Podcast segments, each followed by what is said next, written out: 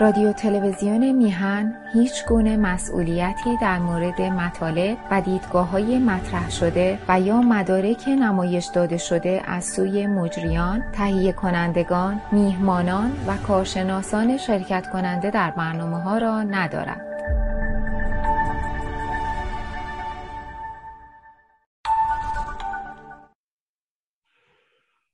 به همه عزیزان درود به تمام ایرانیانی که در داخل و خارج از کشور هستم و همچنین درود من به همه عزیزانی که این برنامه ها رو می‌بینند و کسانی که برای ما یادداشت می‌گذارند. عزیزان ما من یادداشت های شما را می‌خوانم و همه محبت هایی رو که برها نسبت به برنامه ها و از جمله برنامه اینجا در روی رسانه میهندارید رو بر حال می‌بینم و ازتون متشکرم. اینکه عناصری از افراد رژیم هم بیایند و فهاشی بکنن این همیشه اتفاق افتاده است. ولی نگاه من به همه عزیزانی هستش که پیوسته و پیوسته محبت دارند محبت دارم به خاطری که به حال ما به همدیگه نیاز داریم. نیاز داریم که از همدیگه در واقع حمایت بکنیم. این گونه ایده های آزاد اندیشی رو پخش بکنیم و به هر حال یادتون باشه که من پیام های شما رو می‌بینم و می‌خوانم. و به هر حال نکته ای که مهم هست اینه که ما باید در زمینه مسائل مربوط به ایران جنبه های گوناگون جامعه ایران هر بار که اگر توجه کرده باشید مسائل گوناگون ایران و همچنین مسائل بین‌المللی ما در این برنامه مورد برخورد قرار می‌دهیم. حدودا چهار پنج مطلب رو مورد برخورد و بررسی قرار می‌دهیم که یک نگاه بر حال همه جانبه تری در اینجا مطرح بشه و از سوی دیگر از تکرار شدن مطالب بر حال جلوگیری بشه.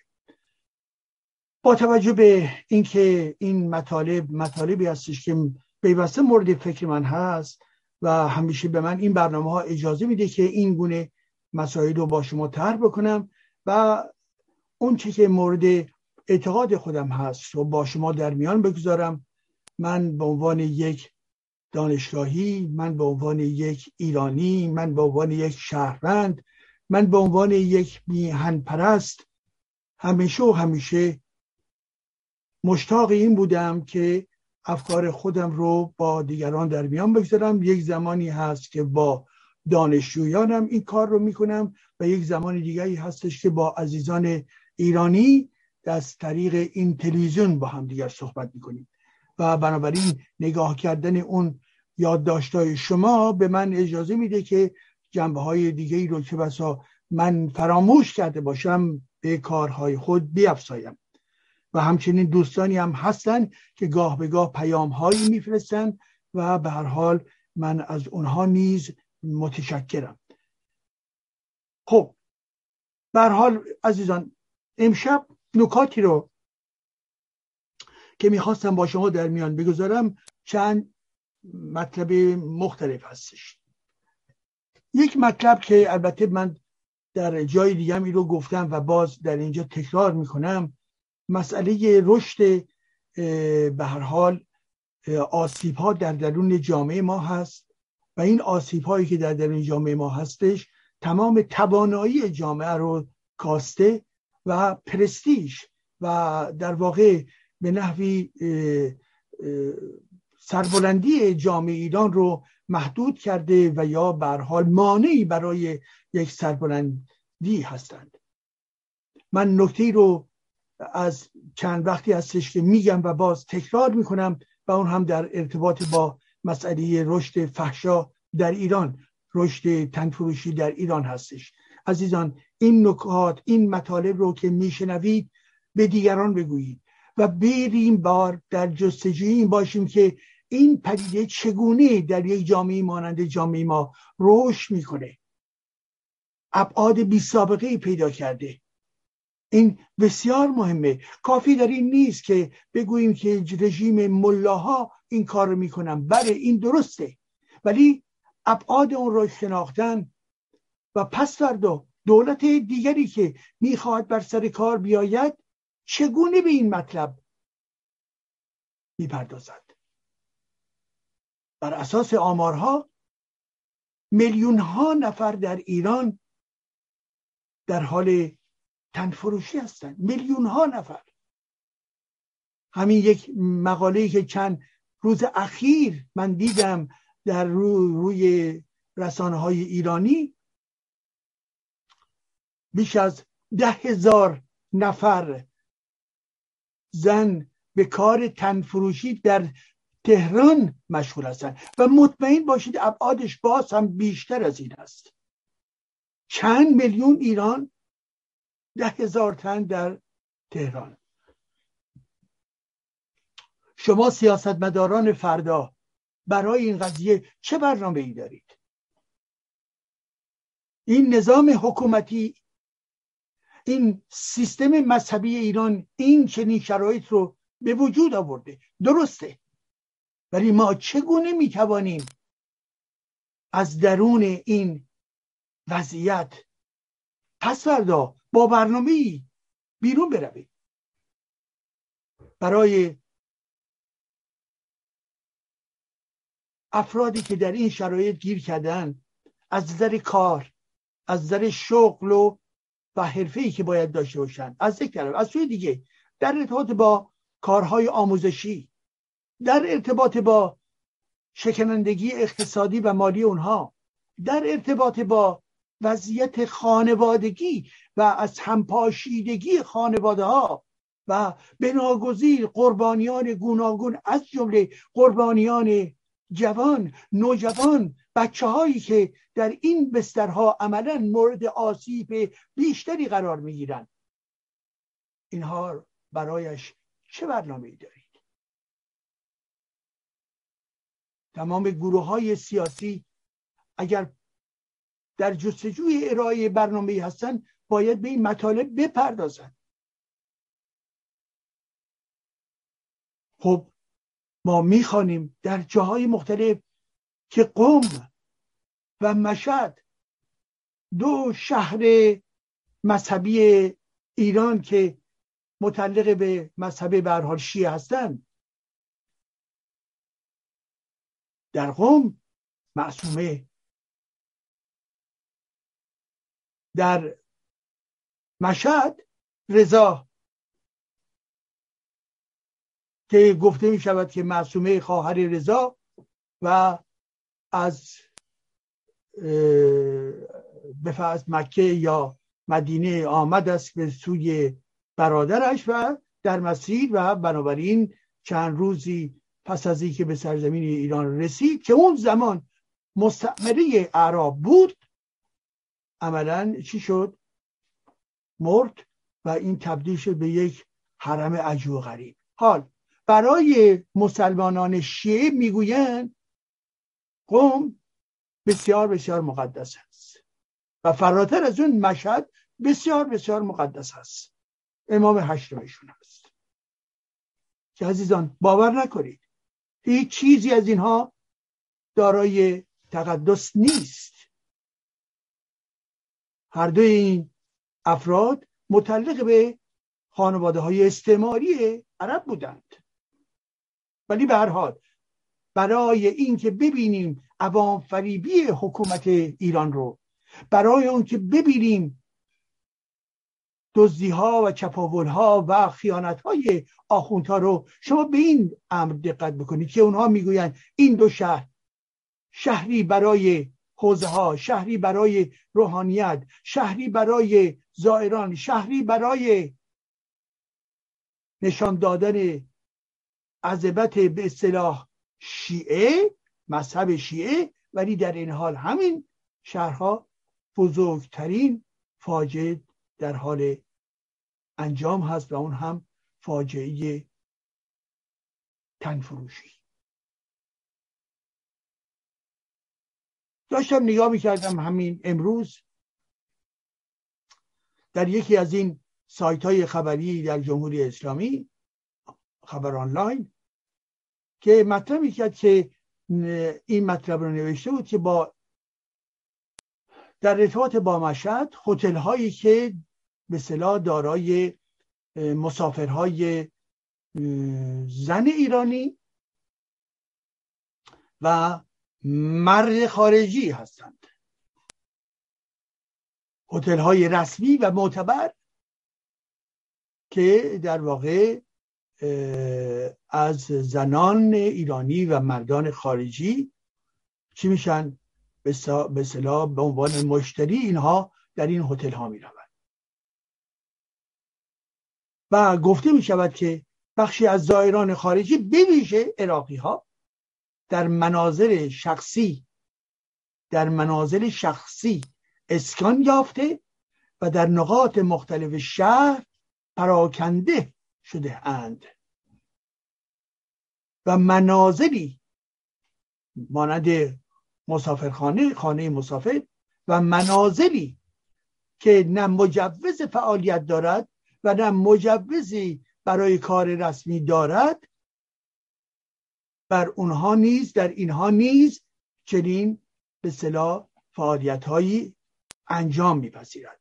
یعنی در درون از جمله هتل ها و همچنین در درون مناظر شخصی اینها به کار مسافر و به کار به صلاح گردشگری بین به صلاح گیومه می‌پردازند و چه کسانی میان مردان عراقی میآید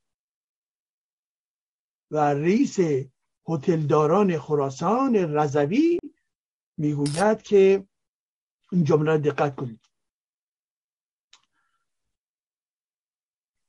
7300 خانه مسافر به شکل فعال یعنی همین خانه هایی که به صلاح این گونه فعالیت رو دارن. به شکل فعال در مشهد اقدام می‌کنن. از روی این 7300 خانه فقط 600 خانه دارای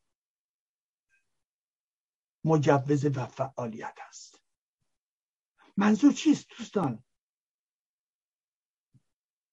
یک طرف هتل ها هتل ها هستند از سوی دیگر خانه مسافرها هستند. این خانه مسافرها بر اساس رقمی که داده می شود در کلشون 7300 خانه مسافر وجود دارد. از میان این خانه مسافرها تنها 600 تاشون دارای اجازه کار هستن یعنی شما نگاه بکنید که حتی همین 600 تا رو در نظر بگیریم یعنی حکومت جمهوری اسلامی می‌داند نه تنها در هتل ها که همچنین به 600 تا از این خانه مسافرها اجازه داده که چی؟ که کار فاحشگی در درون اونها صورت بگیرد.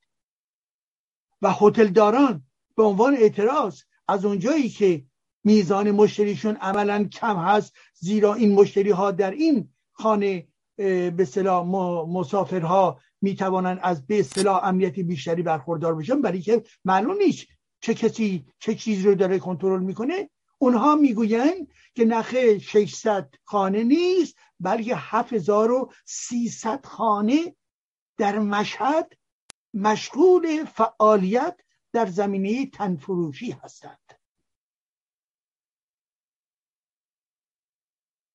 و علم الهدا در یک صحبتی گفته بود بله چه ایرادی دارد زائران عراقی میآیند و اینها کسانی هستند که بر حال برای زیارت میآیند و خسته هستند و بنابراین در مناسبات عادی و شرعی کارهای خودشون انجام میدن.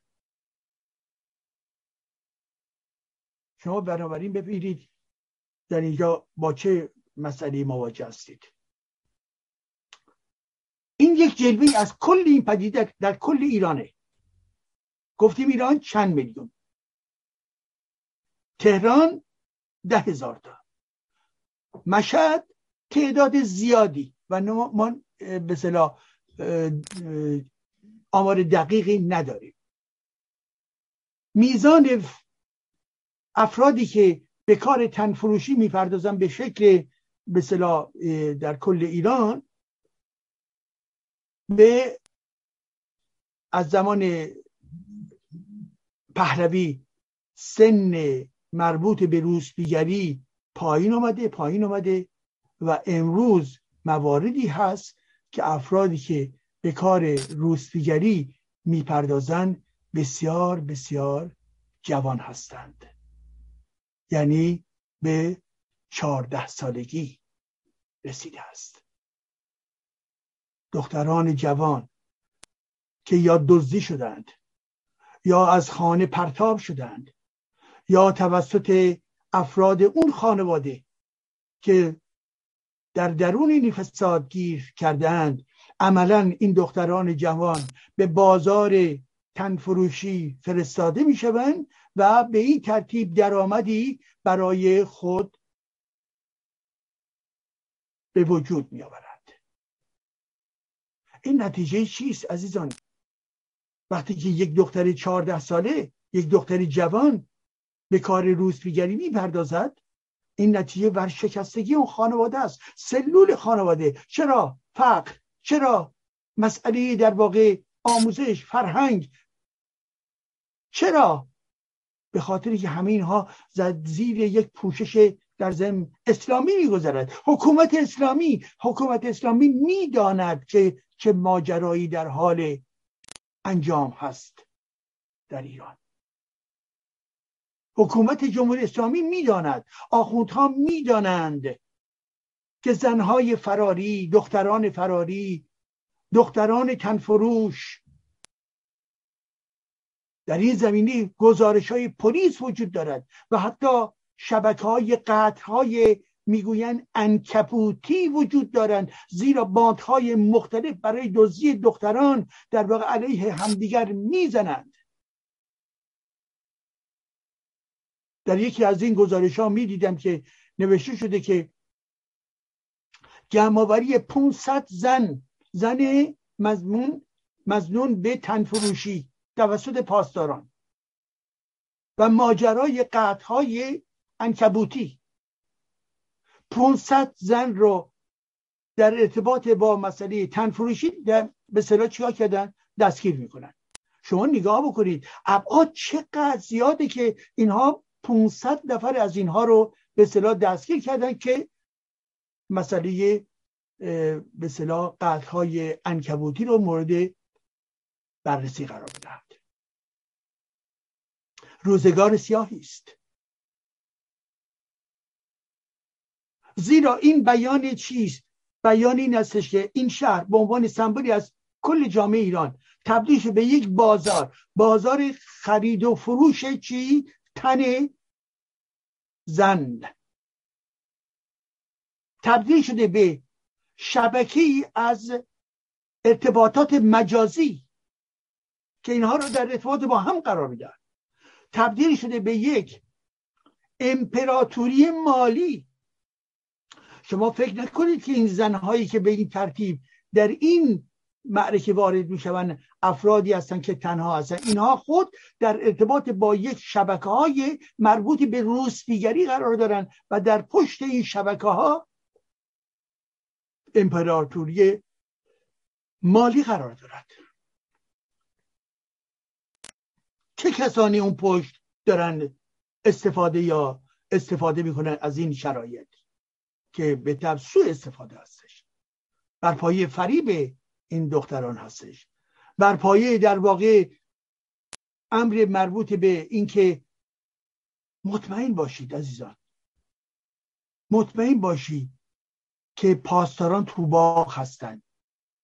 که پاسداران نیز در رشوه خاری اگر در ساماندهی مداخله نداشته باشن مطمئن باشید که می‌دانند و در رشوه خاری سهیم هستند.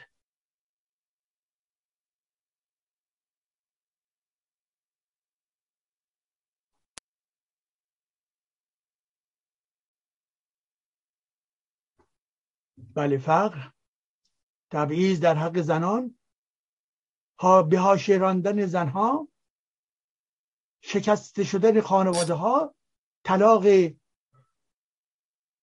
وحشتناک در درون خانواده ها همه و همه زنان را گرفتار خود کرده است. در چه نظامی؟ در نظامی که عزیزان در نظامی که پرچم اسلام رو در دست دارد. در نظامی که قرآن این اسلام در راستای فحشا کنیز موافق هستش. حرف می‌زنه. زنان اسیر. اونها رو باید بهشون تجاوز کرد بر پایه قرآن. رهنمود قرآن این است. کنیز مگر فحشا نیست؟ بله فحشاست. و اون کنیز هم امروز در مناسبات اختاپوسی که وجود دارد تبدیل می شود و شبکه هایی که پشت اینها هستن چه کسانی هستند؟ آقای علامه خدا نمی‌داند؟ این پدیده رو می‌داند. چرا پس حرف نمی‌زند؟ برای اینکه حتما مایه یا منافعی دارد.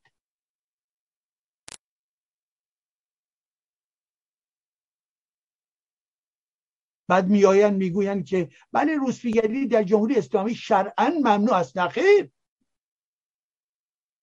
این یک جنبه بسیار عوام هست. زیرا شرعا وقتی که به کنیز تجاوز میشه و عملا تمایلی بر این هست که مناسبات فحشا به اصطلاح به وجود بیاد و تک تک این امامان کسانی بودن که از کنیز استفاده می‌کردند از فحشا استفاده می‌کردند. و وقتی ما امروز می‌رسیم و فلان آخون می‌گوید در واقع این سرویس دادن یه امر طبیعی هست برای کسانی که به زیارت امام هشتمشون آمدن داره خدمت جنسی رو توضیح میده. این خدمات جنسی یعنی روسپیگری از نظر اینها کار بدی نیست. در راستای اطلاع اسلامه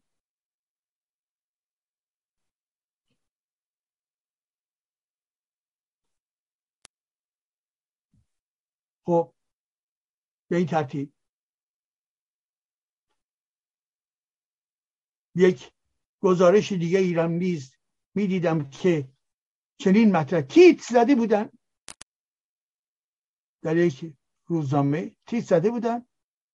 احتمالا موضوع متعلق به جماعت جمعیت هلال احمر ایران. با تیتر بزرگ که مردان عراقی و حاشیه های تجرد چی میگن؟ مطرح می‌کنن که این امر یعنی مسئله فاحشگری در مشهد و قوم بسیار گسترش یافته و مطرح می‌کنن که می‌خوانم براتون. در این شهرها زائر در این شهرهای زائر پذیر هستند.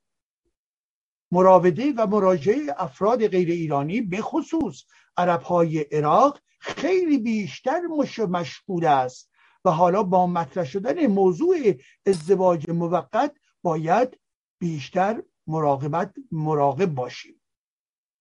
یه روزنامه در حال حاضر داره میگه. یعنی بنابراین هیچ چیزی پنهان نیست. اینها می‌دانن این ماجرا رو. پس ببینید عزیزان اسلام مرفجه اسلام در کجاست؟ اسلام در همون عمل و تصمیم آخوندها هستش. چیز عجیب غریبی نیستش که در قرآن که کنیز هست. امامان که کنیز دارن و اینها همه همان تجاوز و همان تنفروشی نیست. بلکه تنهای کسانی رو که زیر اسارت قرار دادن مورد سوء استفاده قرار می‌دهند.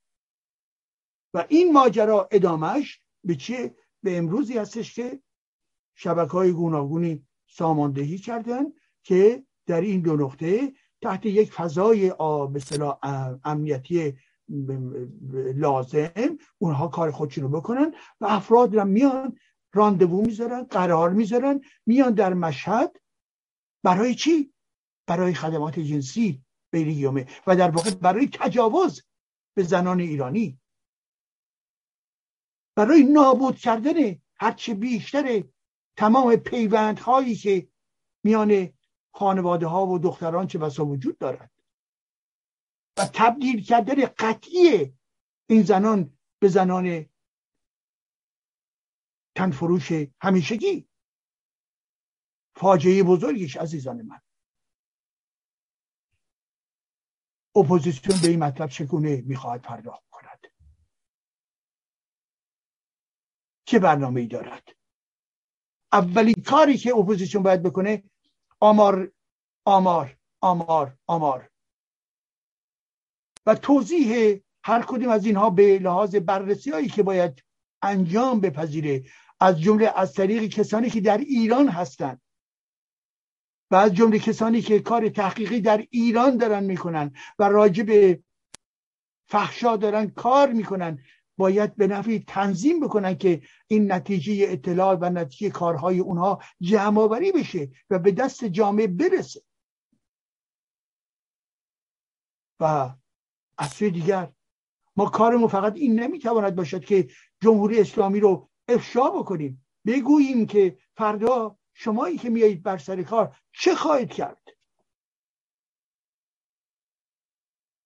برای بیش از ده هزار نفری که در تهران هستن برای چندین میلیونی که در ایران به کار فحشا پرداختن شما چه برنامه ای دارید؟ یک تراژدی است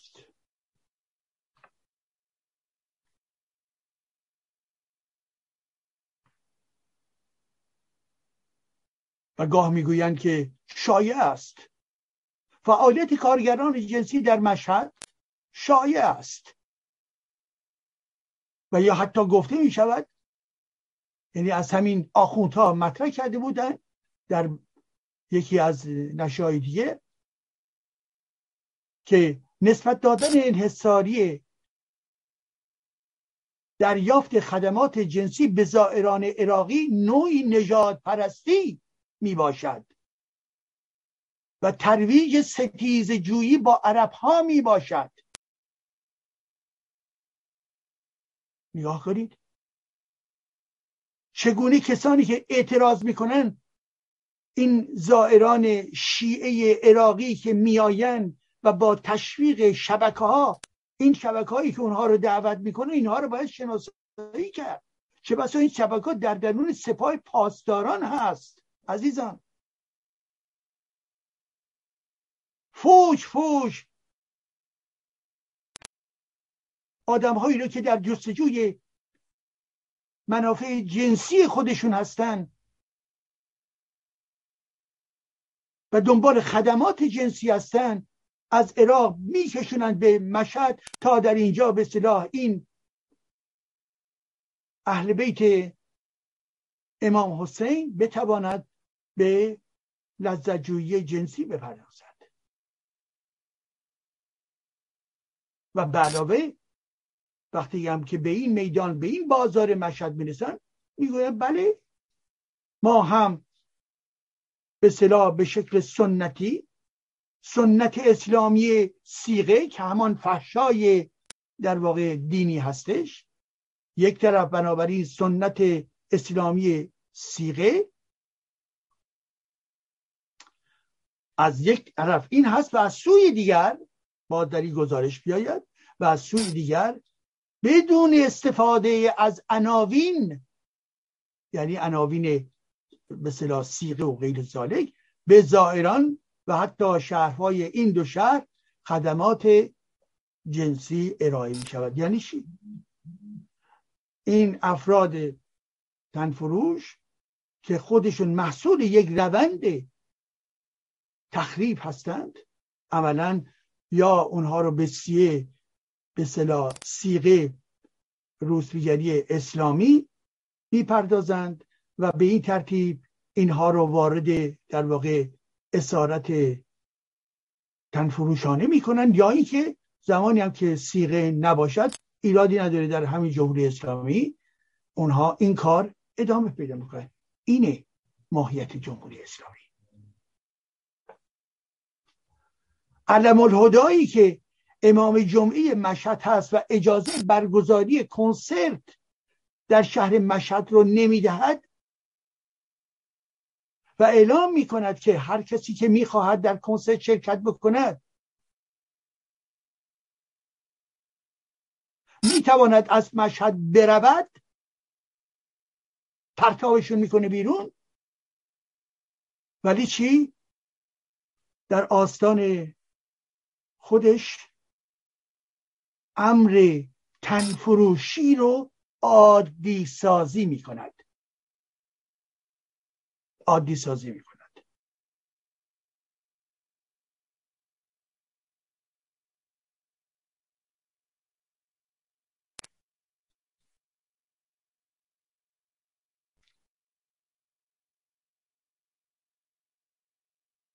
و به این ترتیب هستش که ما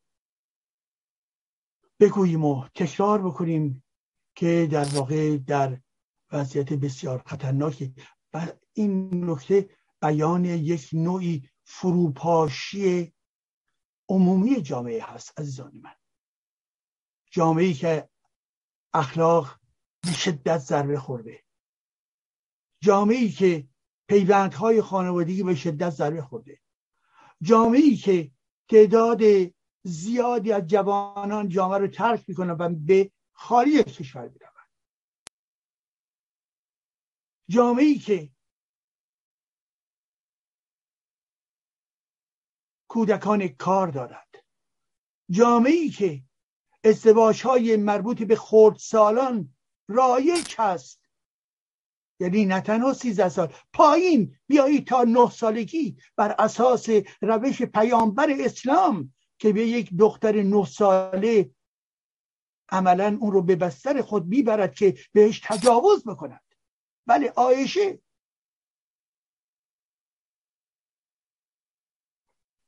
زمانی که به خانواده پیامبر اسلام رفت هنوز با اسباب بازی های خودشون این رو در روایات آوردن. با اسباب بازی بود. این رویه این سمبل انتقال پیدا می‌کند و بنابراین در نسل آخون دیگر این گونه مسائل امر عادی هست که به یک دختر جوان نه ساله تحت عنوان اجازه پدر اینها رو به سلاخانه بکشانند و در خدمت یک مرد زورگوی عقده‌ای بیچشم روح این دختر رو در اختیار او قرار بدهد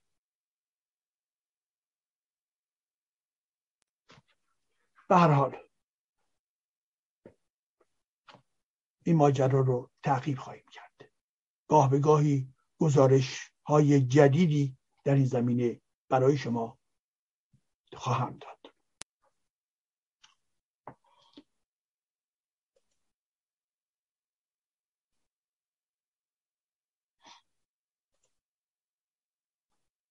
خب نکته دیگه ای که می‌خواستم با شما در میان بگذارم چیست عزیزان؟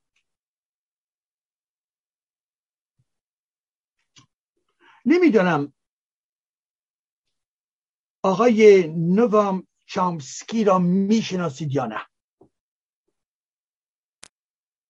آقای نوام چامسکی که در سال 1928 متولد شده.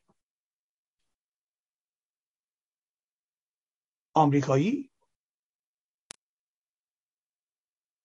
کسی که به عنوان یک زبانشناس بزرگ فیلسوف مورخ و همچنین منتقد اجتماعی و فعال سیاسی آمریکایی مورد شناسایی هست. و گاهی او را به عنوان پدر زبانشناسی مدرن می‌دانند. بله اینها واقعیت دارد فردی هستش که در محافل دانشگاهی مورد اعتبار در این زمین هایی که خدمتتون عرض کردم یعنی مسئله مربوط به زبان شناسی ولی از نظر شخصی و فکری خود ایشون یک داستان دیگه ای هست. ایشون خود رو چه بسا؟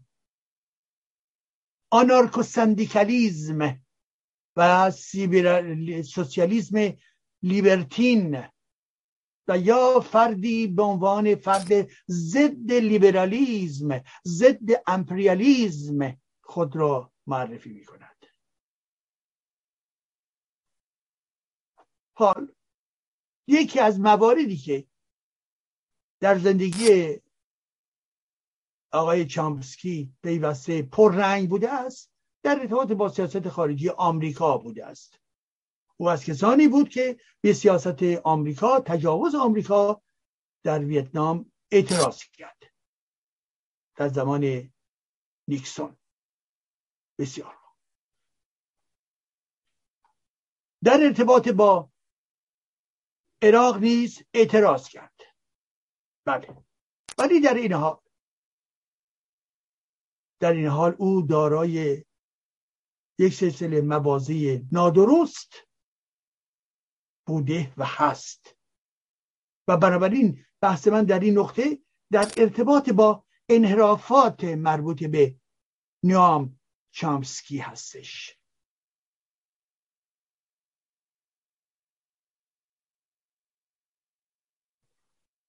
اخیرا او درباره اوکراین ازش پرسیدند.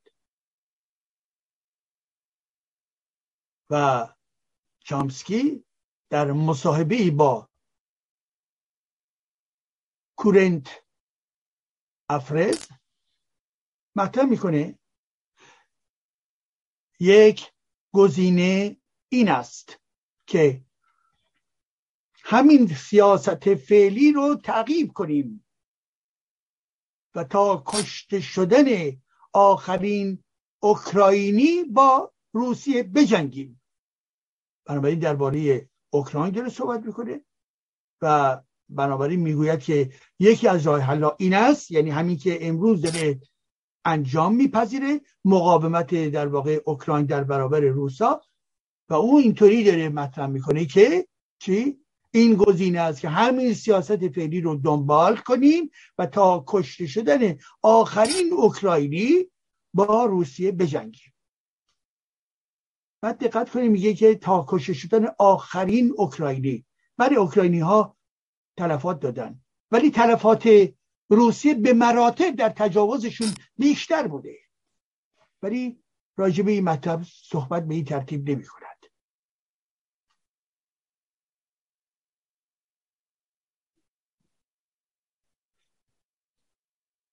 بله ادامه می‌داد بله می توانید سیاست رو با در نظر گرفتن احتمال وقوع جنگ هستی دنبال کرد. یعنی چی؟ یعنی این کاری که اوکراین ها می‌کنن همینطور که ادامه پیدا می‌کنه نه تنها تا آخرین نفر اونها کشته خواهد شد بلکه به علاوه جنگ هسته رو نیز به دنبال خواهد داشت. دقت کنید. این بنابراین یک گزینه هست. یا می توانیم راهی که او داره پیشنهاد می‌کنه. یا می توانیم این واقعیت رو کدوم واقعیت؟ این واقعیت رو بپذیریم که تنها راه حل موجود توافق دیپلماتیک است. خب اون میگه باید به یک توافق دیپلماتیک برسیم. منظور چیز؟ او اضافه می‌کند. می‌گوید می‌دانیم که چارچوب اصلی بیطرف سازی اوکراین نوعی توافق بر سر منطقه دنبس با برخورداری از سطح بالایی از خودبختاری احتمالا در ساختار فدرال در اوکراین و به رسمیت شناختن آن است.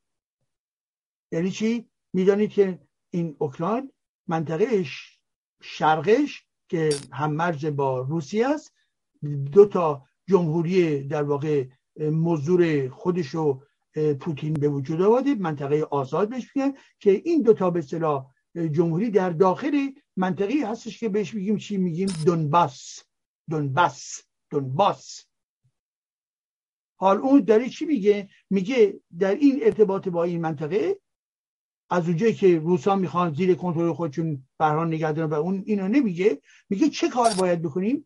میگه باید تا کشته شدن ببخشید میگه در این زمینه بله می‌دانیم که چار چارچوب اصلی بیطرف سازی یعنی اوکراین باید خودشو بیطرف بکنه. بیطرف سازی اوکراین نوعی توافق یعنی که به اصطلاح اوکراین مورد قبول روسیه قرار بگیره و بیطرفی اوکراین اعلام بشه اوکراینیا باید چیکار بکنن؟ باید روی منطقه دونبس این منطقه با سطح بالایی از خود مختاری برخوردار باشه و این امر در ساختار فدرال اوکراین باید مورد به رسمیت شناخته بشود. پس بنابراین میگه چی؟ میگه که این منطقه به عنوان یک منطقه بسیار برجسته که اما با به خود مختاری بالا اون طرفش میگه که خب رابطه روسا با این منطقه رو هیچ وقت حرف نمی‌زنه در این نقطه.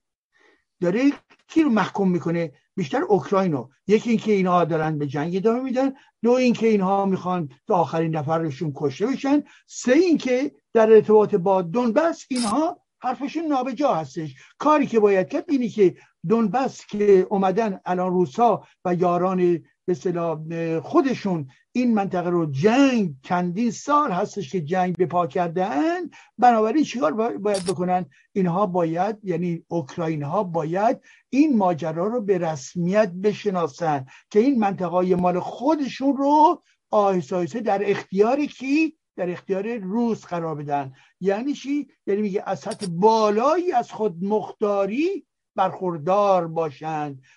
ولی اینکه نیروهای روس در اونجا هستن اینکه اینهایی که حکومت های پوشالی به وجود آوردن اینها طرفداران روس و نیروهای روسی هستن در این زمینه سکوت می‌کنه آقای چامسکی. و علاوه باز ادامه میده. و چه دوست داشته باشیم. چه دوست نداشته باشیم به عنوان ریالیز دارن ایشون به ما میگن. چه دوست داشته باشیم چه دوست نداشته باشیم کریمه کریمه اون شبه جزیره کریمه هستش که چند سال پیش روسا آمدند و این رو که جزء اوکراین بود اشغال کردند. بنابراین چه دوست داشته باشیم و چه دوست نداشته باشیم کریمه گزینی روی میز مذاکره نیست. یعنی اوکراین نباید به که بیای راجع به کریمه با شما صحبت می‌کنن تمام شد کریمه. متعلق قطعا متعلق به کی؟ به روسی هستش. اینو آقای کی میگه؟ آقای چامسکی میگه. به کی داره میگه؟ به اوکراینیا میگه. میگه اوکراینیا. اون بخش از کشورتون که به نام کریم هستش ادعا دیگه نمی‌توانید شما بگو. تموم شد. به طور قطع مال روسی هستش. و روش مذاکره نمی‌تونید انجام بدید.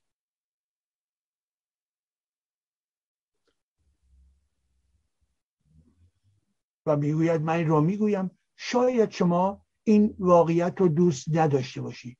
یعنی اینکه واقعیت این که اون داره از میهنش دفاع می‌کنه. اوکراینی در راه میهنش داره در واقع قربانی زیادی میده. میهنش از جمله کریمه بوده. میهنش از جمله دونبس هستش. میهنش از جمله اون منطقه هایی هستش که تجاوز روس ها آمد آمد تا نزدیکی کیف پایتخت این کشور. ولی به دنبال شکستشون در این مناطق شمالی عملا چی شد؟ عملا مجبور شدن که عقب نشینی بکنن.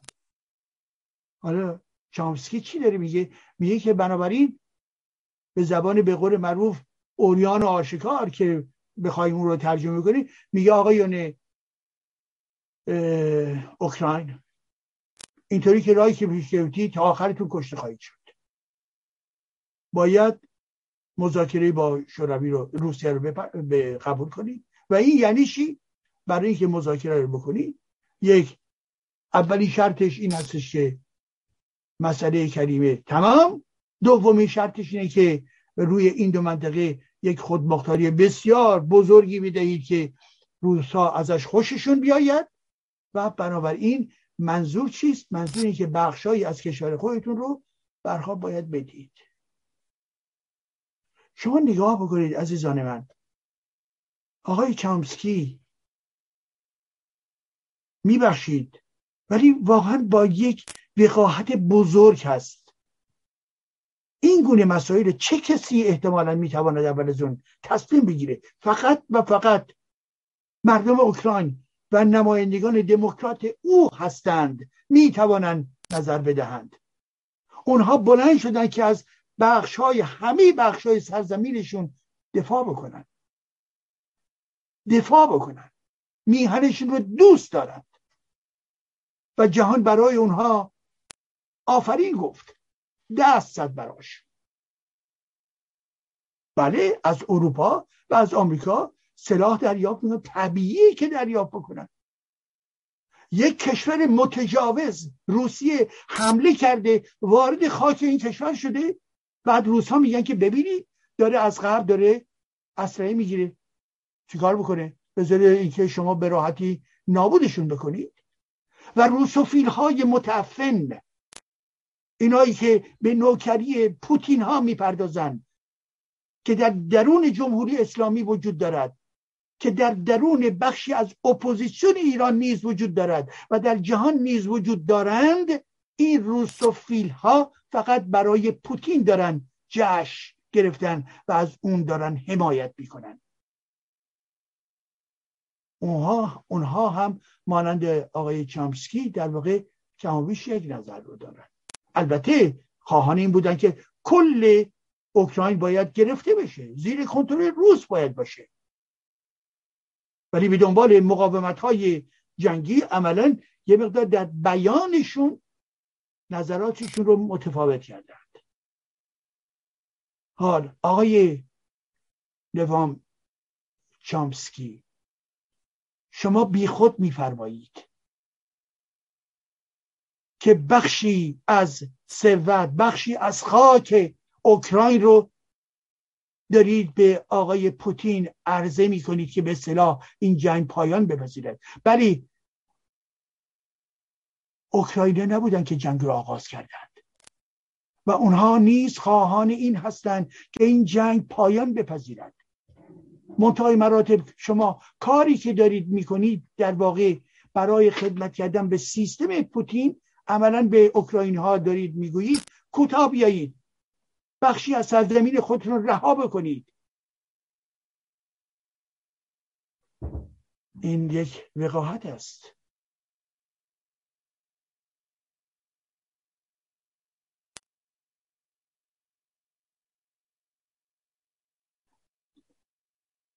آقای چامسکی خود که خود رو به عنوان ضد امپریالیسم معرفی می کند چگونه هست که در برابر امپریالیزم روسیه سکوت می کند نه تنها سکوت می‌کنه بلکه به اوکراینیا میگه بخشی از کشور خودتون رو به دست پوتین بسپارید و دیگر حرفی نزنید و سلاحهای خودتون رو تو جیب هاتون قرار بدهید.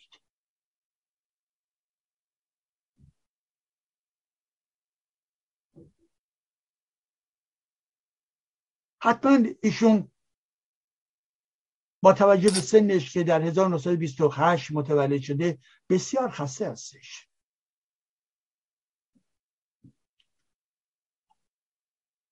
ولی این موازه جدای از خسته بودن ایشون یا نبودنشون بیان یک مرضه. بیان یک بیماری است بیماری ضد لیبرالیزم سیاسی. گرچه خود در درون لیبرالیزم سیاسی است ولی چگونه استش که این روشنفکرانی که در درون لیبرالیزم سیاسی که هستن علیه لیبرالیزم سیاسی می‌خواهند جنگ بکنن؟ اوکراین تجلی دفاعی از لیبرالیزم سیاسی اونها می‌خواهند آزاد باشن می‌خواهند دموکراسی داشته باشند حتی به فرض که می‌خوان برن به طرف اروپا حق اونها هست. اینکه بخواهند به فرد به عنوان یک کشور وارد سیستم پیمان ناتو بشن حق اون ملت هست و نمایندگانشون. آقای چامسکی شما کسی نیستید که در باری سرنوشت مردم اوکراین بخواهید به نفع روس ها نظر بدهید. موضع شما یک فاجعه است.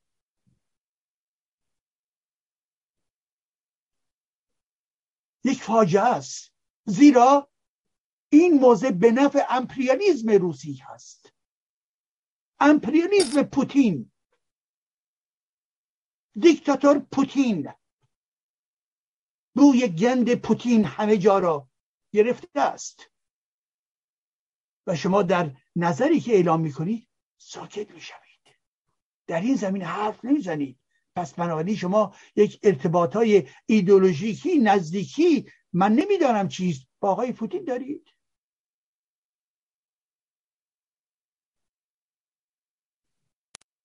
و امروز آمدید به مردم اوکراین نصیحت می‌کنید و می‌گویید که گسترش ناتو عامل بروز جنگ اوکراین هست. ناتو از زمانی که به وجود آمد در سال 49 1949 برای در برابر این ماجرا بود که در مورد به در مقابلش جناح شوروی ها قرار داشتند و اونها می‌رفتن که احتمالا در ارتباط با این نظام جهانی فشارهایی رو به وجود بیارن و اونها این پیمان رو ساختند. این پیمان ها این پیمان ناتو برای کشورهایی که دارای در واقع امضا کننده ای پیمان هستند این اجازه رو به اونها میده که دارای امنیت باشند. هر کشوری که عضو پیمان ناتو هست اگر مورد تجاوز یک بلوک دیگر قرار بگیرد همه با هم متحد خواهند بود. این عیبش این عیبش در منطق یک کشور نه در منطقه در واقع یک شهروند. یا انتلکتوری مانند من و شما. کشورها در مناسبات گوناگون در واقع سیاسی و ژئوپلیتیک جهان هستند.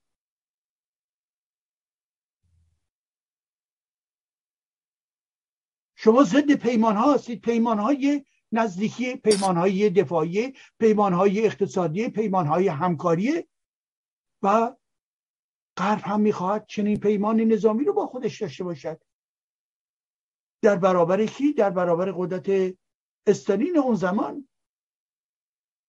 ولی ناتو و این کشورهایی که امروز به دنبال فرو ریختن به دنبال فرو ریختن دیوار بلن از اروپای شرقی نیز رفتن به درون ناتو اینها زیان نکردند. دیگر روسیه نمی‌تواند به این کشورهای اروپای شرقی که در درون ناتو رفتن بهشون تجاوز بکنه. چرا؟ به خاطری که ناتو میگه من تنها نیستم. کل ناتو یعنی آمریکا و اروپای طرفدار در واقع ناتو در برابر آقای پوتین به طور مستقیم میستد حال آنکه اوکراین هنوز عضو نشده بود. تجاوز کردن که سریعتر و سریعتر جلوی احتمالا رفتن اوکراین رو به طرف اتحادیه اروپا و ناتو بگیرن. ولی گسترش ناتو این نبود که بیاد بس حتی مطرح شده بود در وسط خود آمریکا و ناتو که نوعی پیمانی باشه که بیایند و به دنبال فرو ریختن در واقع دیوار که حتی مورد بحث با شوروی هم باشه. با روسیه مذارت می‌خوام. با روسیه نیز باشد. گسترش جدیدی نبود که این یکی دو سال اخیر آقای پوتین داره لشکر کشی می‌کنه. بیش از 20 سال پیش این کشورهای اروپای شرقی به ناتو پیوستن. پدیده امروزی نبود که. چرا اون لحظه پیوستنشون ایشون حرف نزد؟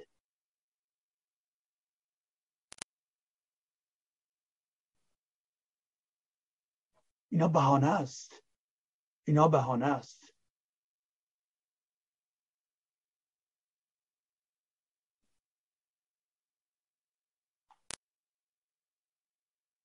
پوتین به اعتبار تزاریزمش به اعتبار استالینیسمش به اعتبار نوستالژیش و با توجه به اینکه می‌خواهد در واقع یک قطبی در برابر قطبهای جهان باشد ولی از اونجایی که تکنولوژی ندارد اقتصادی پیشرفته ندارد فقط از طریق بمب اتم و زورگویی هست که می‌خواهد خود رو بالا نگه دارد.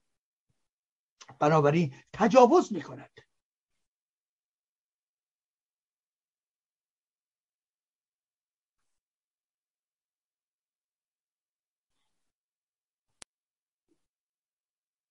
خب. به این ترتیب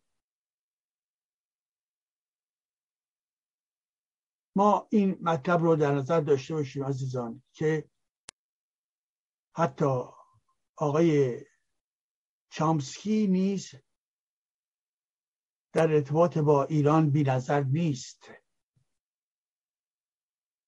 در ارتباط با ایران بی نظر نیست.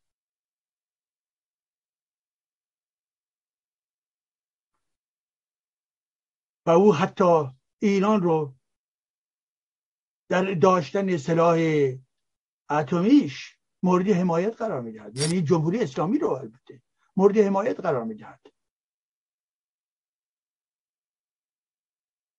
آقای چامسکی به فرانسه میگن تزوو سکوت کنید.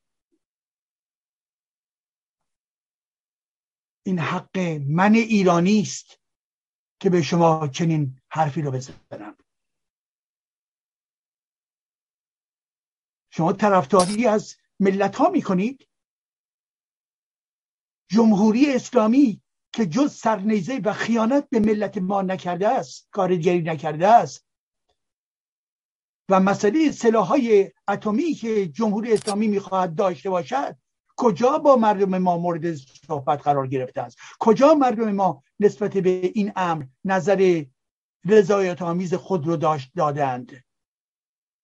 شما از یک دیکتاتور از یک نظام مرتجع دینی دارید حمایت می‌کنید که او هم حق دارد سلاحهای اتمی داشته باشد؟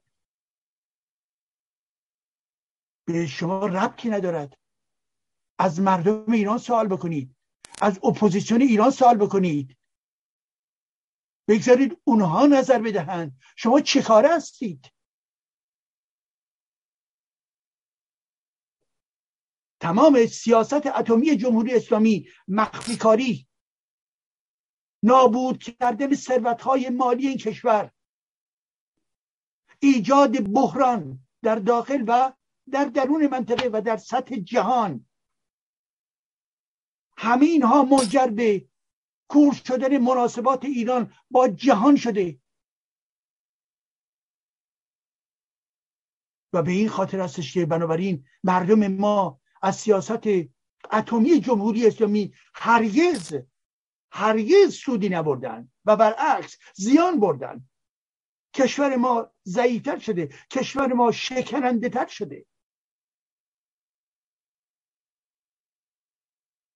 ما احتیاجی به بمب اتم نداشتیم و نداریم. ولی جمهوری اسلامی برای جاه های شیعگری خودش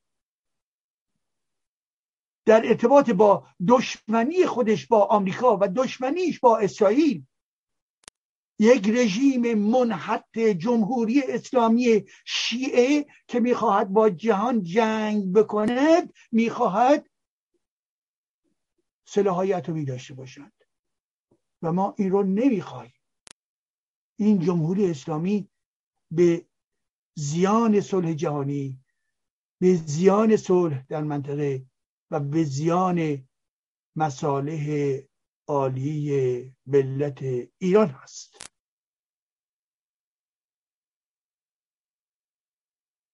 بنابراین آقای چامسکی حمایت خودشو از جمهوری اسلامی به نحوی اعلام می‌کند.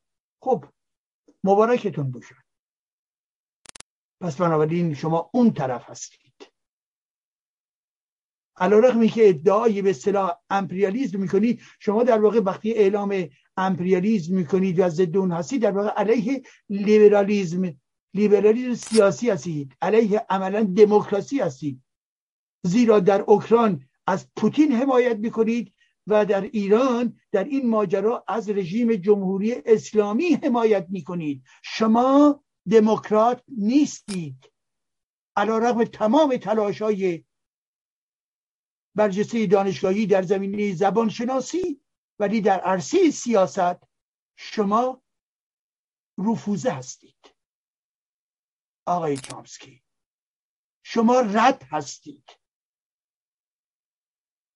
نمره برای شما صفر هست. صفر تا بیست فاصله زیاده است و شما در نقطه صفر هستید. آقای چامسکی شما برای مردم ما و برای مردم اوکراین دوست نیستید. زیرا در کنار جباران در کنار متجاوزان قرار گرفته اید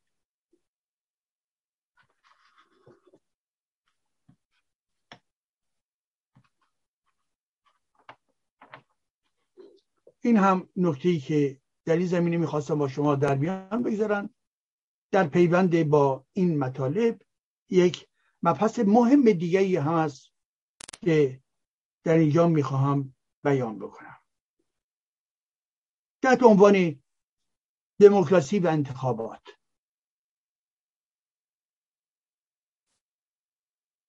ما در فرانسه هستیم و همون گونه که در برنامه پیش راجع به انتخابات فرانسه خدمتون عرض کردم از میان 16 کاندیدا ببخشید دوازده کاندیدا دو نفر از اونها در رأس قرار گرفتند. آقای مکرون و خانم لوپن. از میان اون دوازده سه نیرو یا سه نفر در بالاترین حد قرار داشتن. آقای ملانشون 22 درصد. خانم لوپن 23 درصد و آقای مکرون 27 درصد. به فقط دو نفر می توانستن باقی بمونن و آقای ملانشون از دور خارج شدن. قاعده دموکراسی اینجا چنین است. خب این وضع برای اونها نوعی دلسردی نوعی نارضایتی. بله به وجود آورده. زیرا خیلی علاقه داشتن که به دور دوم برسن. ولی نشد. و خانم لوپن عملا از ایشون جلو زد. حال جالب عزیزان. بر اساس نظرسنجی ها و همچنین بر اساس رفراندومی که خود طرفداران ملانشون گذاشتن این هستش که گفته شد که از کسانی که رأی دادن به آقای ملانشون 36 درصدشون برای مرحله دوم به آقای مکرون رأی میدن.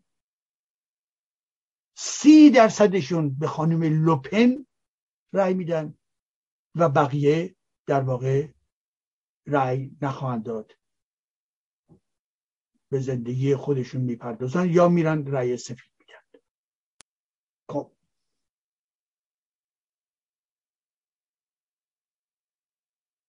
پس نگاه بکنید یک سال اول هست. چگونه هستش که راست افراطی خانم لوپن پوپولیزم افراطی خانم لوپن و پوپولیزم افراطی آقای ملانشون در یک نقطه بخشی از اینها به هم می‌رسند. چیه ماجرا؟ چگونه هستش که سی درصد از کسانی که برای آقای ملانشون رأی دادند به خانم لوپن رای خواهند داد. و این پدیده در انتخاباتی پیشینم نیز وجود داشت. بله وجود داشت. ولی چرایی اون رو باید سال کرد؟ چرا؟ چه زمین های مشترکی وجود دارد؟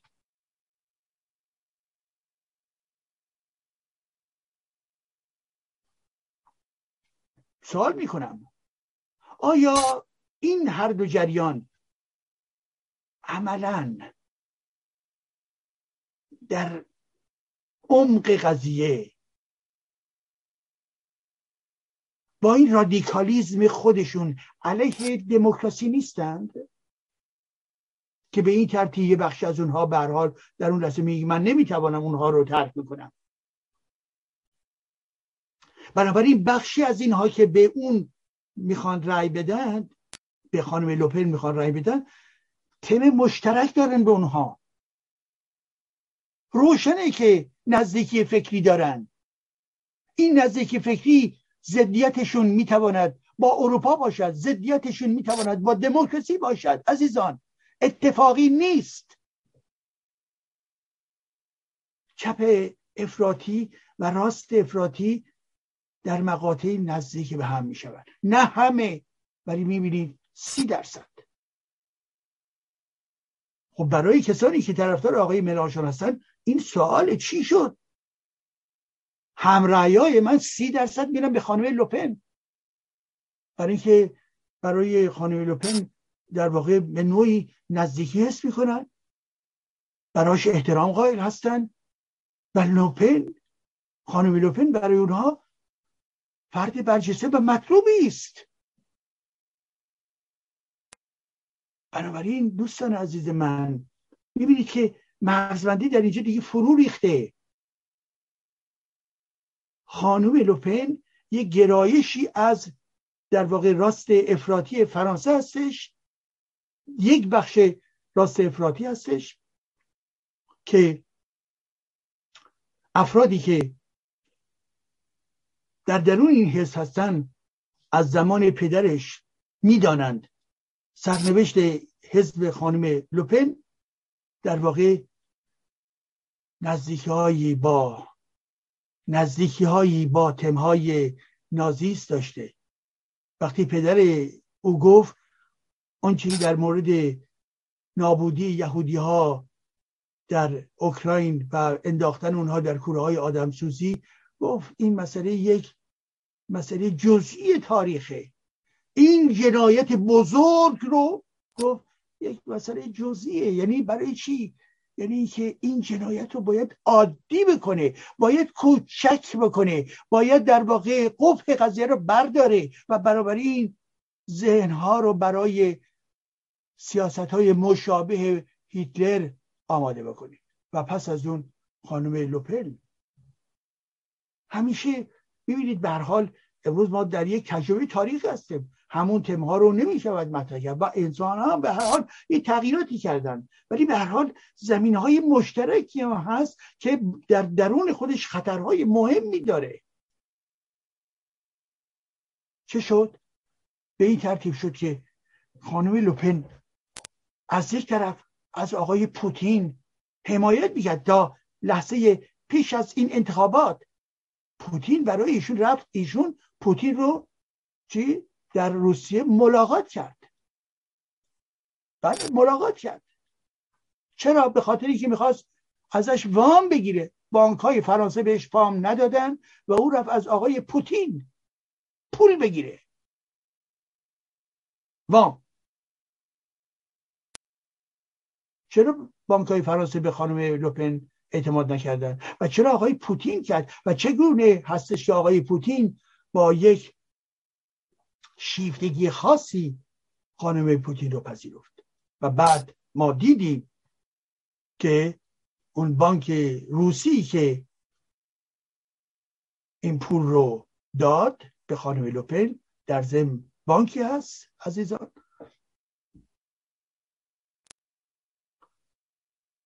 که در میان تصمیم گیران دگان آن بانک روسی در ضمن نمایندگان بانک مرکزی جمهوری اسلامی نیز هست یعنی چی؟ یعنی اون وامی که داده شد در ضمن با توافق جمهوری اسلامی نیز صورت گرفت گرفته است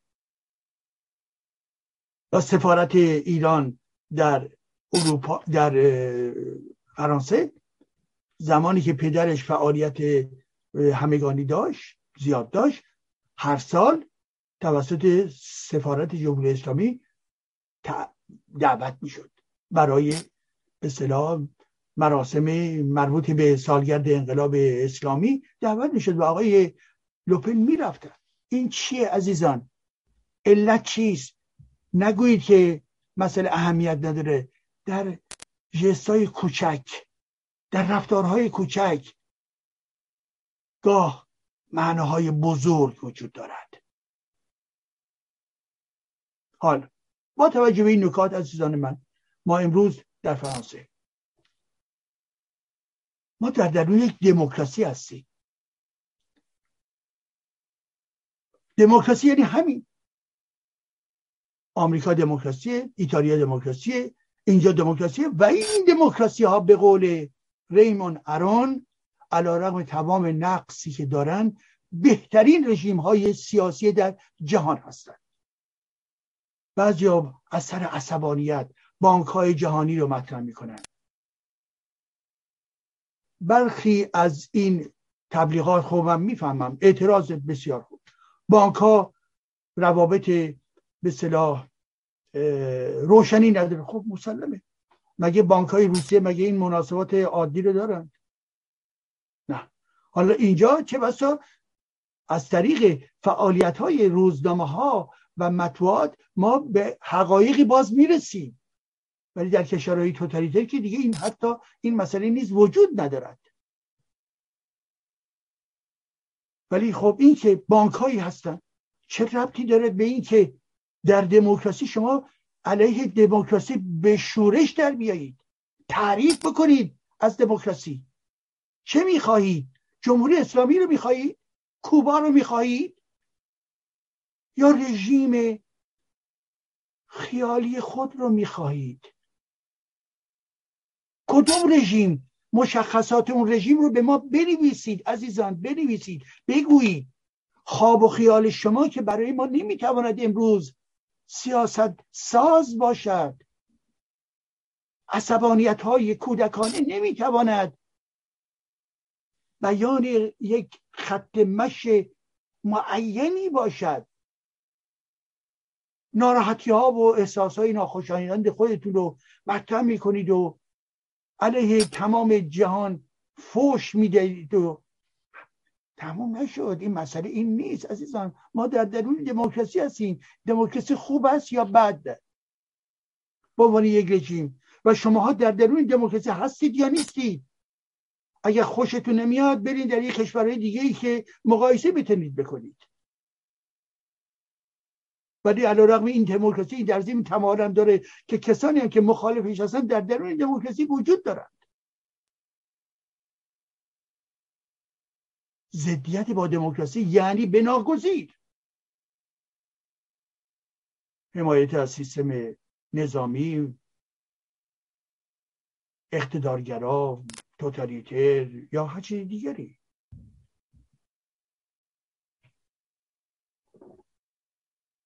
خب ما در اینجا این دموکراسی است. در درون دموکراسی این به صلاح انتخابات درست صورت می‌گیره. این انتخابات در درون این دموکراسی ها از جمله انتخابات سالم هست. یعنی چی؟ یعنی رأی شهروند هست. یعنی با رأی شهروند تقلب نمی شود چشم شهروندان در زمان شمارش همه اونها هستند. همه نمایندگان هستند. کوچکترین کوچکترین تقلب به یک رسوای ملی تبدیل خواهد شد. این مزیت این نظامه. شهروندن.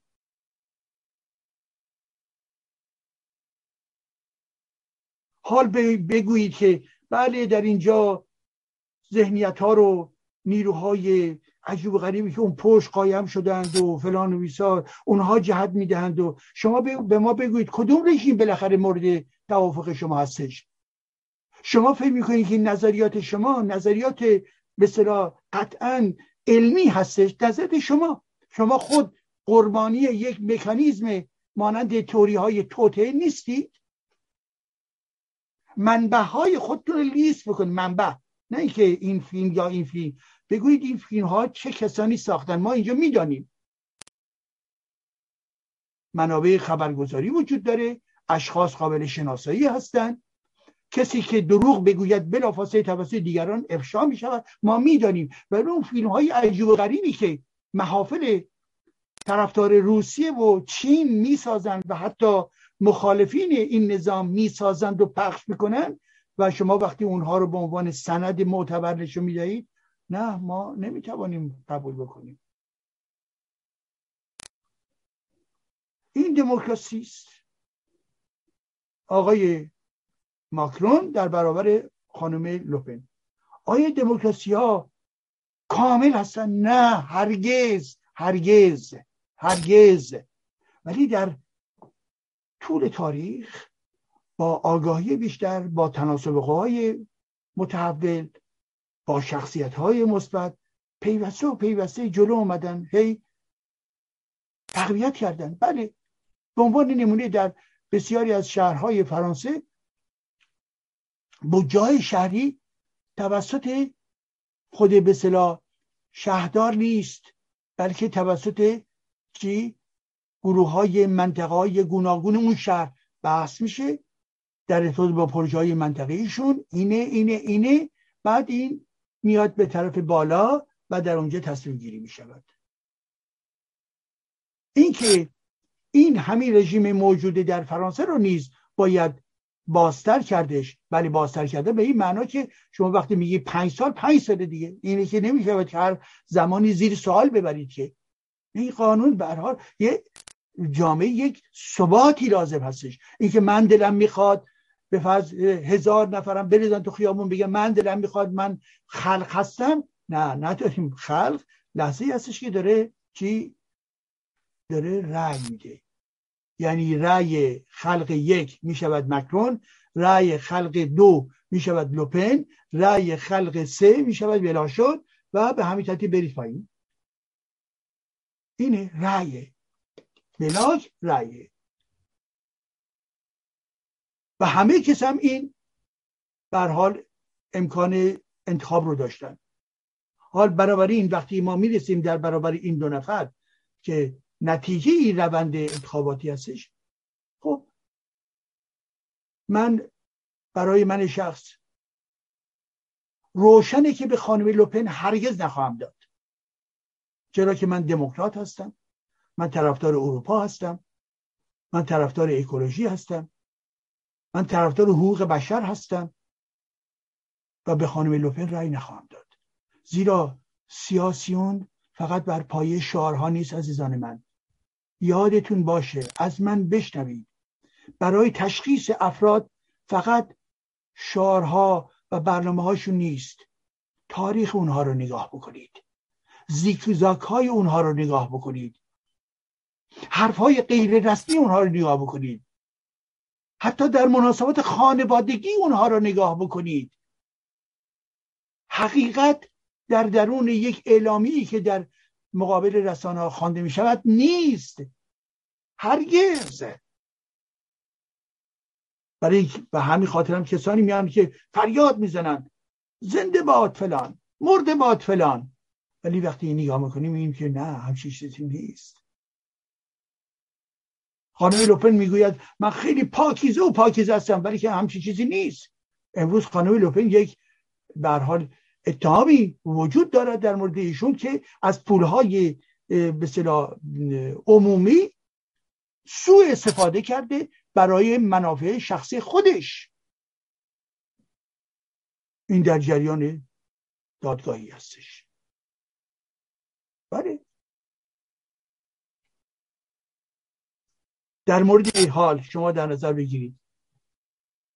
منی که بنابراین می‌رسم به مورد دوم آقای مکرون. آقای مکرون تمام تمایلات من رو در خود منعکس نمی کند ولی همیشه همینطوره بالاخره یک قراری با یک شخصی در مرحله دوم انتخابات گذاشته می شود شما می‌خواهید که همه حرفهای شما در برنامه فلان به صلاح کاندید منعکس بشود. خب نمی شود عزیزان من. و به فرض عصبانیشو بگویید که مکرون بانک. همچی چیزی نیست. ما می‌دانیم اینها تبلیغات بچه های برحال چپ هستش به این ترتیب به روی تبر ها میکوبند. اینطوری نیست. اینطوری نیست. بله او در بانک کار کرده. بله که مسلمه که کار کرده. ولی این شعور رو داشت این قدرت رو داشت که در انتخابات پیشی پیروز بشه. اگر مسائل مورد توجه شما بانک بانک می‌کردید که واقعیت داشت به اون ابعادی که شما می‌گویید خب پس چرا به هر حال جامعه قبولش نکرد؟ و امروز هم بیعدالتی خواهد بود اگر ما به این اعتراف نکنیم که به حال مکرون به نظر من یک دموکراته. مسلمه که یک دموکراته. تمام تلاشش در ارتباط با اروپا بسیار زیبا هستش. من طرفدار ادامه اروپا هستم. لوپن ضد اروپا هستش. یک سری برنامه هایی که ایشون داشتن در ارتباط با رژیم های ویژه که یک نوعی به صلاح هماهنگی تولید بشه در ارتباط با رژیم های مربوط به به صلاح مربوط به سیستم تندرستی و بیمه ها خب این برخی از این چیزا درست بود. به به این معنا که برخی از به عنوان نمونه کارمندان در سن هش ببخشید پنجاب و چهار سالگی پنجاب و دو سالگی چهار سالگی به طرف بازنشستگی می‌رفتن و برخی دیگرشون روی دو سالگی و پروژه یکی از پروژه مکرومی بود که چرا؟ این باید یک کمی به هم نزدیک بشن. و این چراش به خاطر که از تاریخ می آمد کسانی که در درون به فرض راه آهن اینجا کار می‌کنن به دنبال فعالیتی از زمان جنگ جهانی دوم داره یک سری امتیازات بودن و به علاوه می‌گفتن که ما کارمون سخته. خب امروز کسی که پشت به فرمان ترن میشینه و یا در درون این تونل ها ترن رفت آمد می‌کنه بله کار مشکلی هستش. ولی تنها کار مشکل اینه در این جهان در این جامعه فرانسه هرگز. کارگرایی که توی به صلاح موقعیت های ساختمانی هستن توی راه به صلاح ساختن راه هستن. اونا به این ترتیب کارشون به صلاح سخت نیست. کارگرانی که در زمان برف و بوران و و تمام سرما در بیرون دارن کابل کشی می‌کنن و غیر کارشون سخت نیست.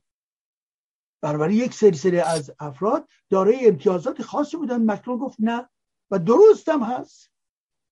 و یک سری که ذهنیت های در واقع به اون زمان بسته هستش مرتبا به صلاح چیز حراس دارن. نه خیر نگاه بکنید به مطالب. اگر درست هستش بپذیرید. حال یکی از پیشنهادات ایشون مثلا 65 سالگی است برای رفتن به بازنشستگی. خب یه سری مخالفن. می‌گوین نه.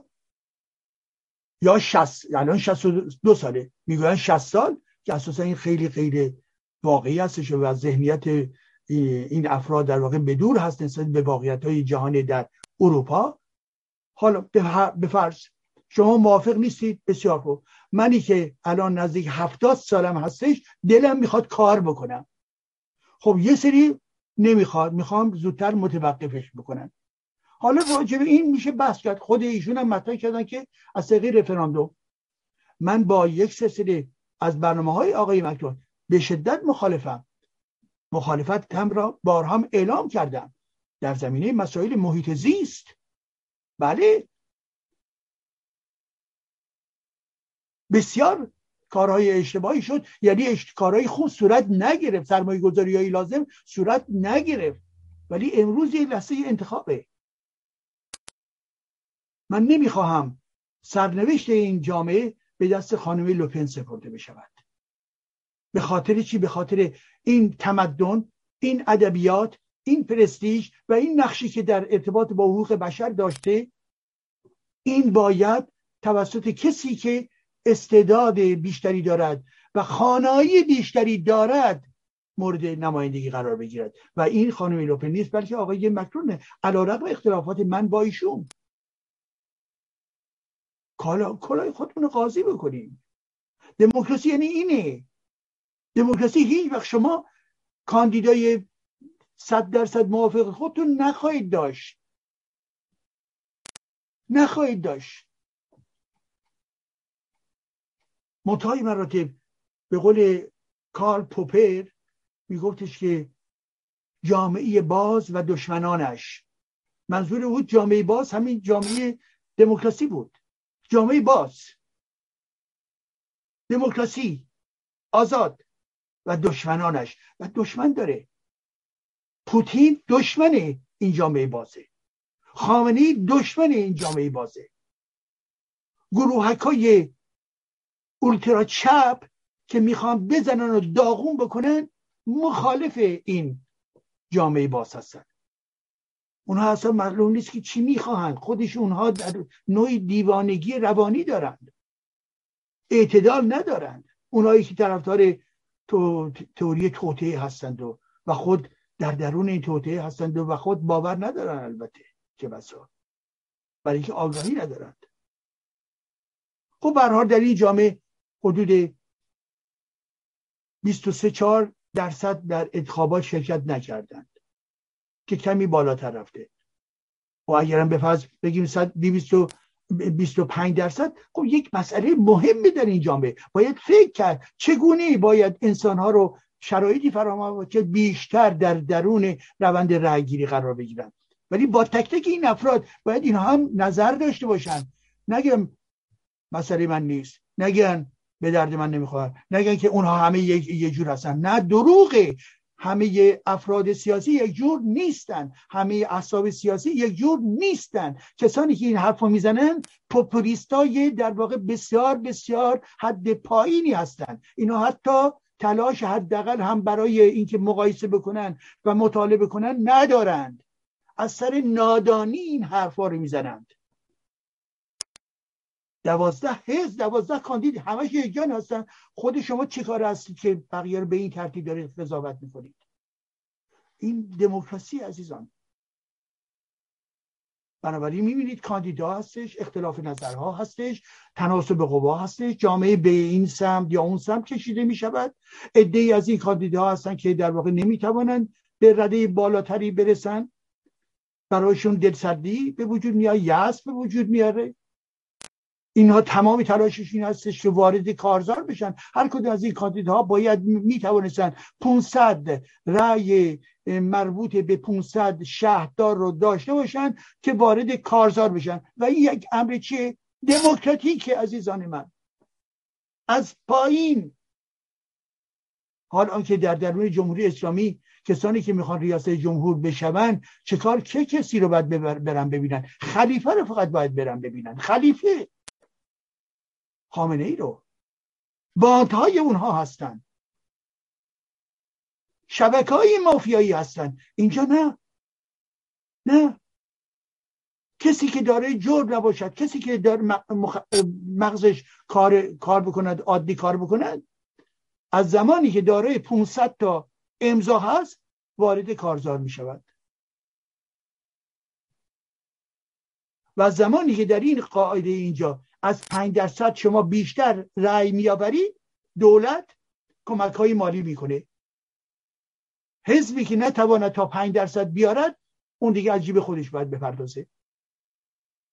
از بانک گرفته از طرفداران خودش گرفته بعد پول جمع و دولت هم میاد بعد از اینکه این به اصطلاح کارزارها بپیشتن میاد و می‌تونه تک تک همه این اعصاب رو کنترل بکنه بررسی بکنه. یکی از مواردی که مورد در واقع اعتراض جامعه فرانسه نسبت به آقای ملانشون بود عملا انومالی هایی یعنی مسائل غیر عادی گیر آوردن در ارتباط با چی؟ در ارتباط با به صلاح هزینه هایی که در دوره قبل نشون داده بود و در واقع عملا دنبالش هنوز که هنوزه دادگاه در دنبال این قضیه هستش. بله آقای ملاشون حقیقت رو نگفت.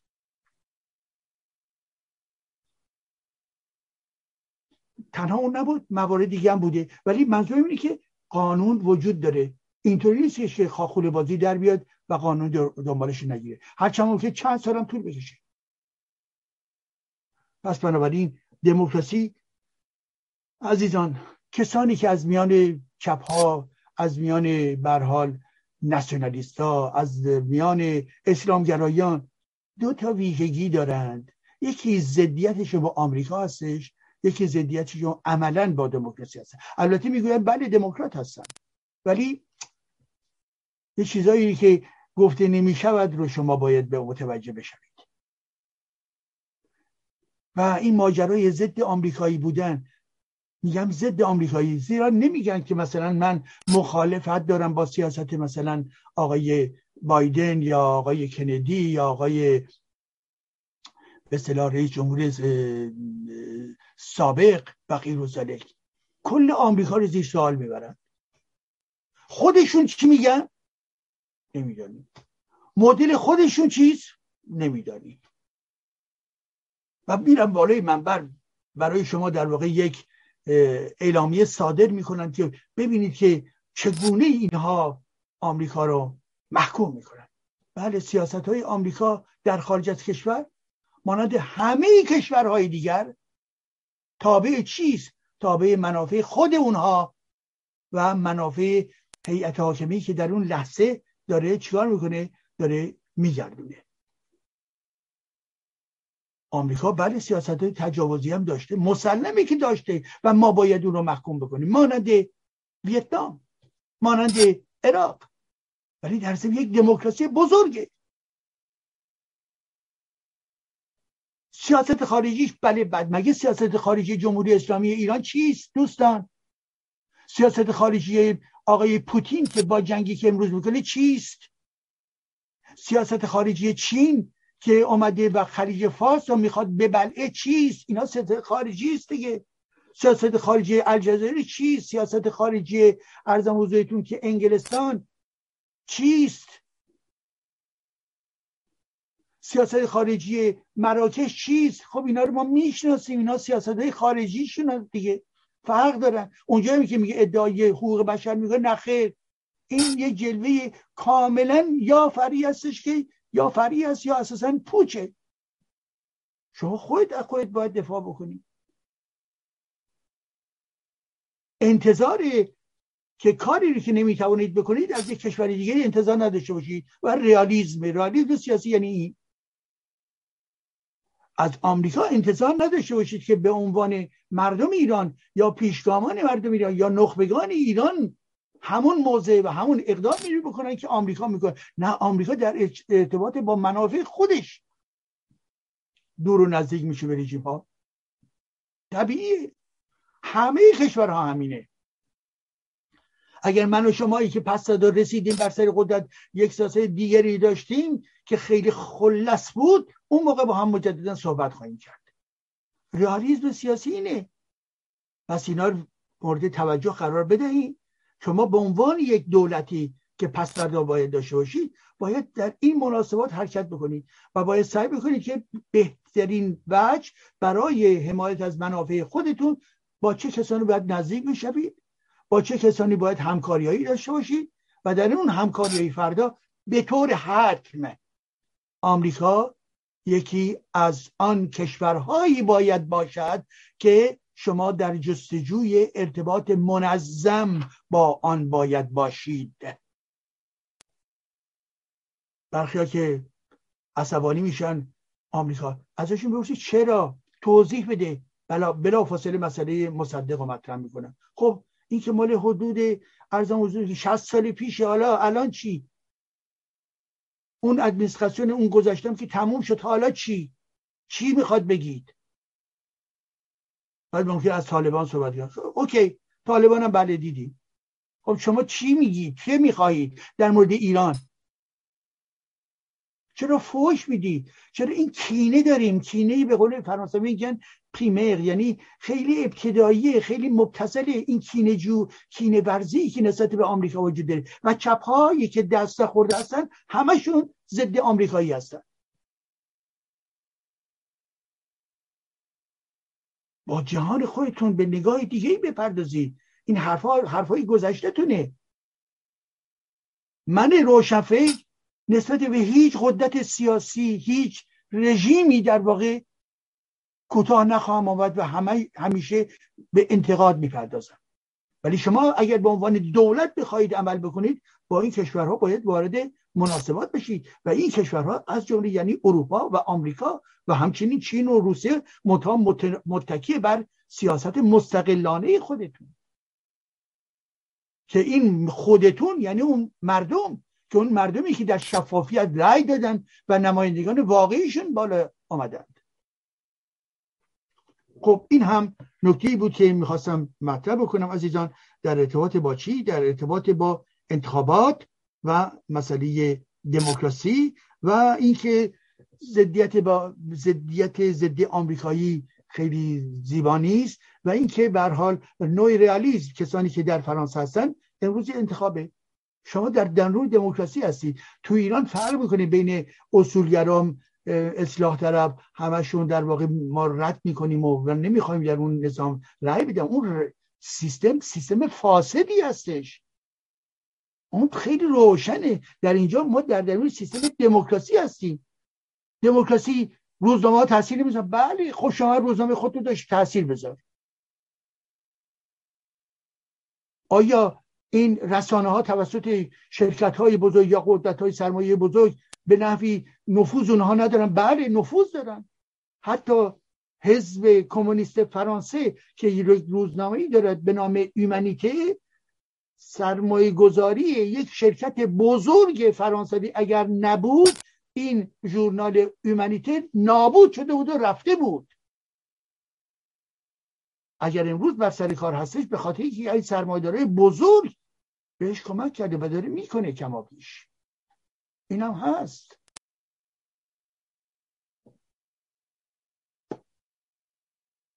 خب و بالاخره نکته آخر عزیزان من و اون اینکه خیلی کوتاه میگم به خاطر اینکه بحث ما به درازها کشید و اون هم این نکته رو می‌خواستم بگم که اسلام حراسی.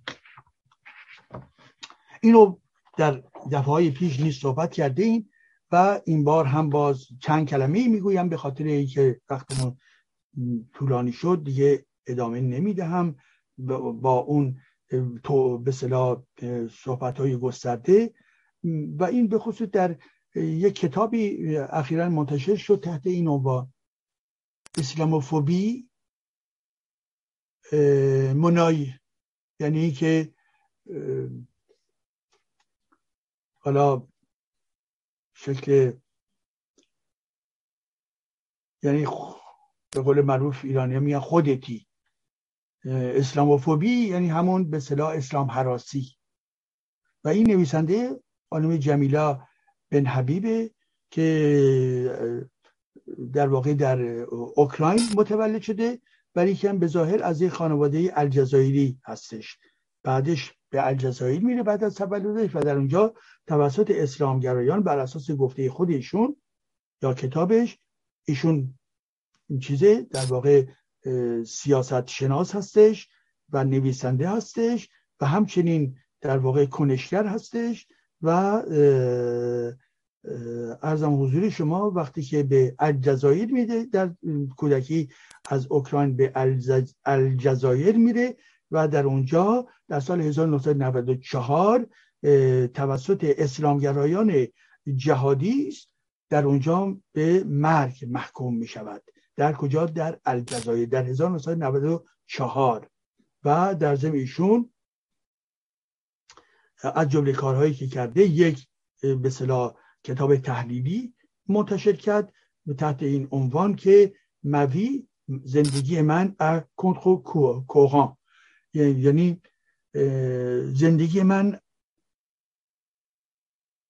تا کنتر کوهان یعنی قرآن همون قرآنه.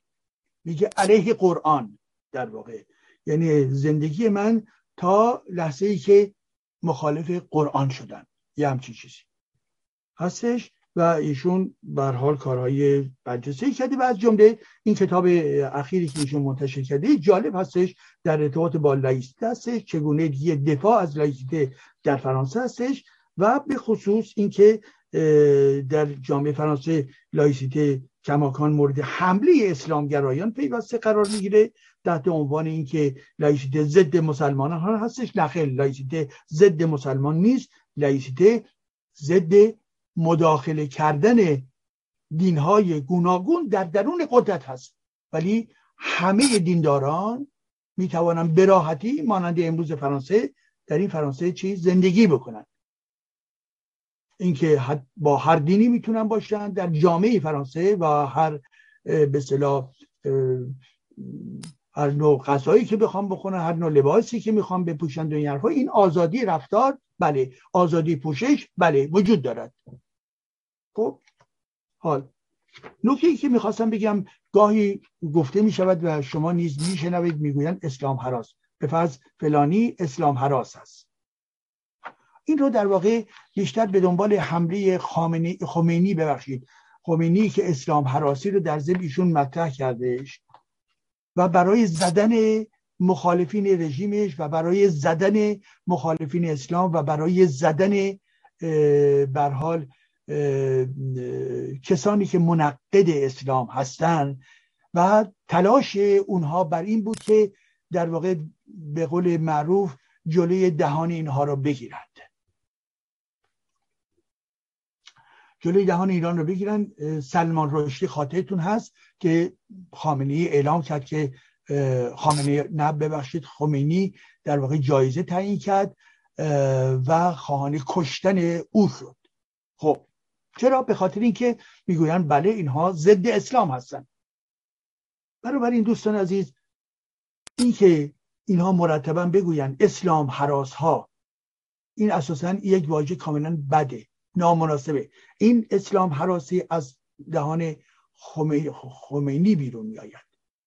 یا می‌گوید اسلام ستیز. حالا یک واژه دیگه میگن میگن اسلام ستیز. دوستان عزیز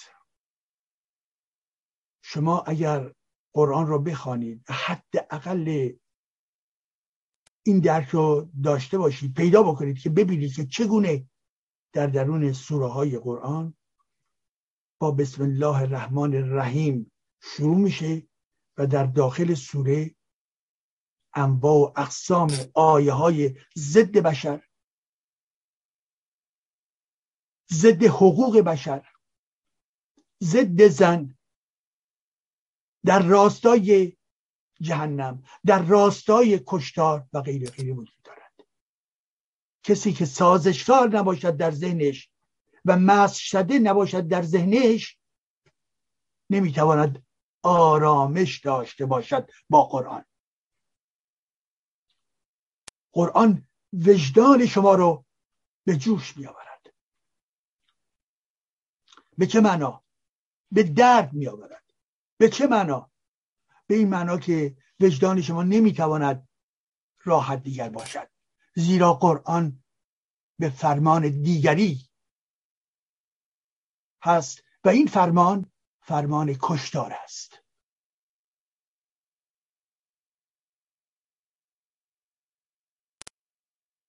بنابراین زمانی که کتابی فرمانش فرمان کشتار فرمان ترد فرمان جهنم هست شما می توانید آرام باشید؟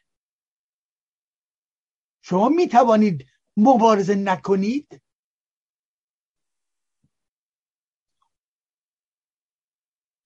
بناگزیر ما باید مبارزه بکنیم. اینا این واژه ها رو به کار میگن اسلام و فوب. بله ما حق داریم که نسبت به اسلام اعتراض داشته باشیم و حق دارن انسان هایی که اسلام رو به مسکه می‌شناسن از این اسلام ترس داشته باشند زیرا این اسلام و این قرآن ایدئولوژی خطرناکی هست. بله.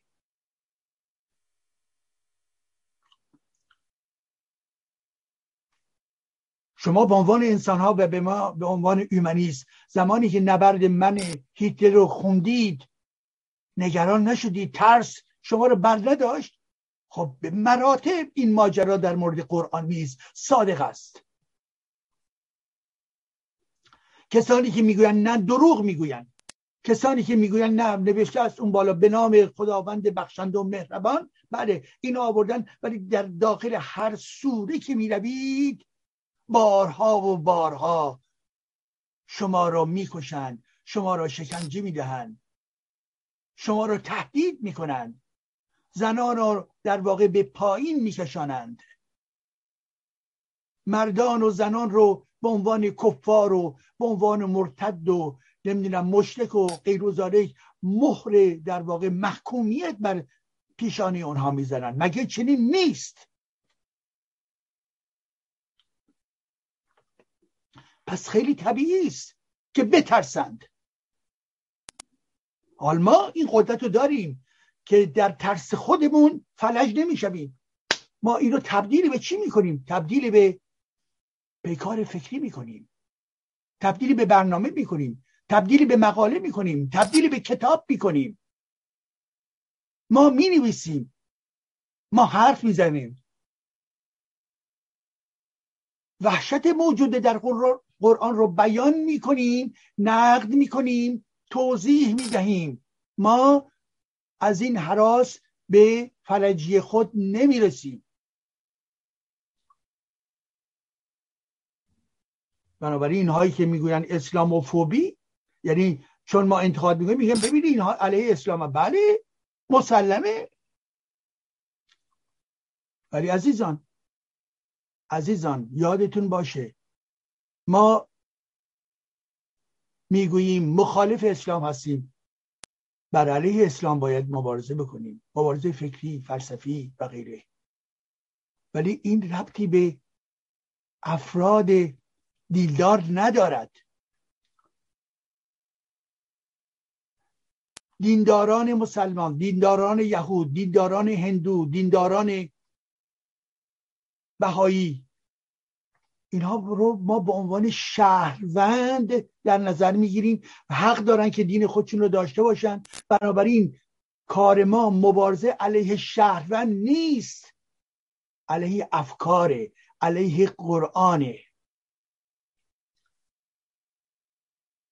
اینها می‌خوان چیکار کنن؟ مسائل مخدوش بکنن. بگن چون تو علیه قرآن داری نقد می‌کنی پس ضد مسلمانان هستی. نه خیر. من می‌توانم ضد افکار هر کسی که در این جهان هست باشم. ولی که اگر بگویم که ضد مسلمان هستن یعنی ضد حقوق شهروندی او برابری او با دیگران. بله من طرفدار برابری و حقوق شهروندی همه دینداران جهان هستم. ولی در این حال کسی که اعتقادش به گاف پرستی است انتقاد می‌کنم.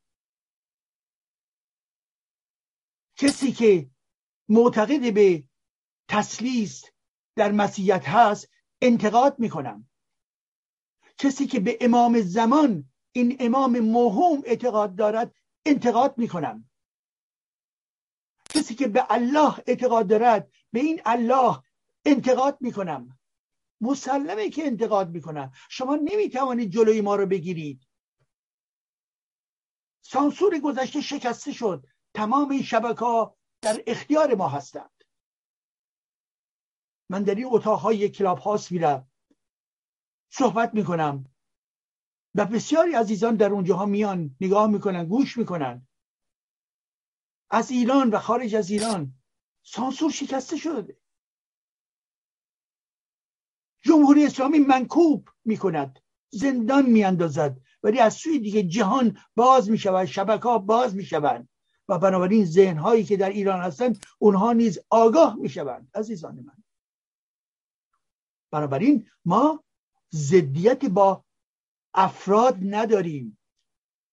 ما انتقاد به افکار داریم. و زمانی که این افکار حال می‌تواند از طرف کسی باشد. افکار رو دارم میگم. و یا در درون کتابی باشد افکار رو دارم میگم. بنابراین می‌توانیم انتقاد بکنیم. بله حق ما هست که علیه قرآن انتقاد بکنیم. حق ما هست که علیه فقه علیه در واقع کتاب علی ابن ابی طالب علیه روایات مجلسی علیه کلینی علیه شیخ مفید و علیه تمام رساله های آخوندهای فربهی که می‌خورند و میچاپند و نادانی رو در جامعه ما پخش می‌کنند. بله حق با ما هستش. بنابراین ما نمیهراسیم بگن این عنوان ها رو به کار ببرن. فوبی نوعی ترسه میگن از اسلام. بله از اسلام. بله من نگرانم وقتی می‌خونم. ولی امروز می‌توانم انتقاد کنم ولی کسانی که در واقع فاقد فکر هستن و میرن جذب این ایدولوژی خطرناک میشن می‌توانن از میان اونها می‌توانن عناصری به بمب تبدیل بشوند. بله. یا به حکام بعدی همین جمهوری اسلامی تبدیل شده. مگر آخوندهایی که بر سر قدرت هستن از درون حوزه ها و قرآن و روایات مگر بیرون نیامدن؟ مسلمه که بیرون آمدن. و اینها آدم های خطرناکی هستن. بله ما مخالفیم مخالف اسلامی. مبارزه خواهیم کرد. هیچ کسی دیگر نمی‌تواند دل ما رو بگیرد. و کسانی که می‌گویند بله فهاشی نباید کرد. اینها در واقع خود اسلامگرایان در واقع یه مقدار خجالتی هستند. ما داریم نقد می‌کنیم. این نقد هم خیلی خیلی گسترده استش از قرآن شما گرفته از نمی‌دونم امام های شما گرفته. وقتی ما میگیم که امام به فرض هفتم شما فردی بوده که دارای کنیز های متعدد بوده و یک فرد فاسدی بوده است شما می‌گویید به ما به صلاح انتقاد نکنید یا به فرض توهین نکنید. توهین نیست. توضیح وقتی علی ابن ابی طالب شما شما می‌گویید که چقدر مقدسه ولی مایی که تحلیل می‌کنیم می‌گوییم که به عنوان چهارمین خلیفه خلیفه عرب در برابر ایران زمین این خلیفه علی ابن ابی طالب نماینده استعمار عرب هستش. سرکوب کننده ایرانیان بوده است و حسن و حسین نیز در سرکوب ایرانیان شرکت داشتند شما می‌گویید که توهین نکنید. چکونه یعنی چی توهین نکنید؟ ما داریم بیان واقعیت می‌کنیم.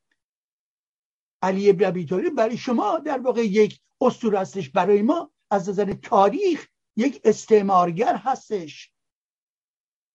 امام دوازدهم برای شما در واقع می‌گویی که این به صلاح قابل تقدس هستش. برای من موهوم هستی. چنین چیزی اساسا وجود نداشته و ندارد و اساسا به فرضم که وجود داشته باشد به ما چه ربطی دارد؟ ما ایرانی و خواهان در واقع تاریخ خودمون فرهنگ خودمون و فرهنگ مترقی جهان هستیم.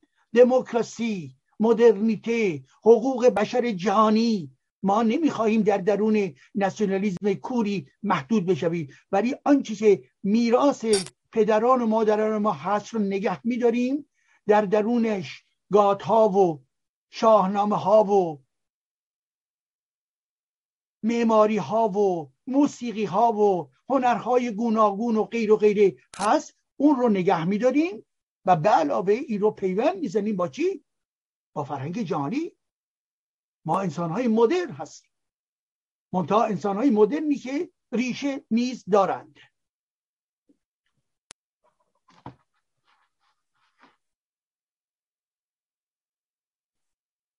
خب با توجه به این عزیزان شما من همین دیروز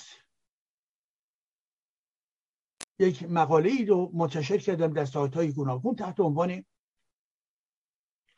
گسست از انحطاط اسلام قرآنی و جایگزینی فرهنگی. این بخش آخر بحث من تا یه حدودی در ارتباط با این مقاله قرار می‌گیرد. یک مقاله نسبتا البته مفصل هستش. در خود سایت رسانه میهن نیز وجود دارد. در سایت های دیگری نیز وجود دارد. یعنی چی؟ گفتم که گسست برش کردن از انحطاط یعنی چیزی که پدیده انحطاط این کدوم انحطاط؟ انحطاط اسلام که اسلام برای ما یک انحطاطه. باز کدوم اسلام؟ بله همون اسلامی که قرآن هم کتابشه. یعنی خود محتوای قرآن نیست. پس این مجموعه یک روند انحطاطی هستش. یک روند سقوط هستش. پس از این مکانیزم روند از این سقوط ما باید گسست بکنیم. گسست از انحطاط اسلام قرآنی و جایگزینی فرهنگی. فرهنگ ایران شهری رو داریم اونها رو نگاه کنید بشناسید بشناسید. کتاب بخوانید. شاهنامه رو بخوانید. ابو علی سینا رو بخوانید. گاتها رو نگاه بکنید. این فرهنگ رو بشناسید. یادمون باشه قهرمانان تاریخی و قهرمانان اساتیری بابک چه کسی بود؟ بابک خورمدی رستم کیست؟ اسفندیار کیست؟ سیاوش کیست؟ اینها رو یادمون باشه و به فرزندان خودمون بیاموزیم. پس یک این جایگزینی فرنگی یک این دو این که دموکراسی. دموکراسی باید شما فقط مخالفت داشتن با حکومت اسلامی کافی نیست. باید دموکراسی خواه باشید. شما 300 و پنج چه شست روزم مرتب به فرض بگویید آخون بده بده بده بده بده. کافی نیست. بگویید چه می‌خواهید عزیزان من. من می‌گویم دموکراسی می‌خواهم. من می‌گویم رژیم پارلمانتریستی می‌خواهم. من می‌گویم پلورالیزم می‌خواهم. من می‌گویم مدلی که همین آنچه که در فرانسه هستش رو نیز می‌خواهم متناسب با شرایط خودمون بدون اینکه خدشه به اصول اساسی این دموکراسی وارد بشود. بله من دموکراسی می‌خواهم. شهروندم آگاهم خود مختار می‌خواهم باشم. کسی که می‌گوید که فقط این آخوندها بدن کافی نیست. بگویید چه می‌خواهید. جایگزینی سیاسیتون چی هست؟ بنابراین خود این امر دموکراسی جزء چیه؟ جزء مفاهیم فرهنگی بله دموکراسی یک فرهنگ فرهنگ به چه معنا؟ به این معنا که شما عادت می‌کنید که پلورالیز در یک کشور وجود داشته باشد. آزادی مطبوعات در یک کشور وجود داشته باشد. قانونگرایی در یک کشور وجود داشته باشد. و این همون فرهنگ دموکراسی است. هم فرهنگ هم قانونه هم سیاست هستش. بنابراین گسست از انحطاط اسلام قرآنی و جایگزینی فرهنگی. خواهش من این است عزیزان من خواهش من این است که این مقاله رو بخوانید. در همون گونه که گفتم در سایت میهن آمده است و همچنین در سایت گویا آمده است و یا روی اینترنت این عنوان رو بنویسید جلال ایجادی و گسست گسست از انحطاط اسلام قرآنی و جایگزین فرهنگی بلافاصله به راحتی می‌توانید دسترسی پیدا بکنید. این رو بخوانید و برای من بنویسید. در همون پایین این یوتیوبی که می‌بینید بنویسید که این مقاله رو خواندید یا نخواندید و این حرفا. برای من واقعا ازتون متشکر هستم و سپاسگزار واقعا خواهم بود. بخوانید و به دیگران هم نیز بدهید. و این برمیگرده به اینکه ما درکمون رو باید عمیق بکنیم. از در نقدی که نسبت به قرآن و نسبت به اسلام داریم. و دموکراسی. و بنابراین که بله ما فرهنگی داریم. ما بدون ریشه نیستیم. ولی در این حال زنان و مردانی هستیم که به جهان نگاه می‌کنیم و از جهان میآموزیم. عزیزان میآموزیم. پر از زیبایی در این جهان وجود دارد. در اسلام می‌گویند این دنیا دنیای بدی ها هستش دنیای گناه هستش. نه اینها رو بریزید دور اینها رو بریزید دور. این دنیا همین دنیاست. جهان آخرتی وجود ندارد. و در این دنیا شما بهترین زندگی ها رو می‌توانید بکنید. و این بهترین زندگی ها نه بر پای وجود در واقع پول بیشتر. نه خیر. نگاه شما هستش. یک نقاش یک دنیای زیبا داره. یک کسی که گردشگری می‌رود یک دنیای زیبا داره. هر روز میآموزد. کسی که موسیقیدان هست یک دنیای زیبا داره. کسی که از زندگیش لذت می‌بره از خانوادهش از فرزندانش در آرامش هستند در خوششادی هستند. اینها همه با اهمیت هستند. اینها همین ها هست شادی های ما مهربانی های ما. علیه دیگران نزدن بلکه با همدیگر راه رفتن. انتقاد دارید بگویید. ولی از این فرهنگ مبتذل علیه این و اون خارج بشوید. ولی انتقادهای خود رو بگویید. فرصت هایی هستش که می شود در آرامش انتقادها رو مطرح کرد.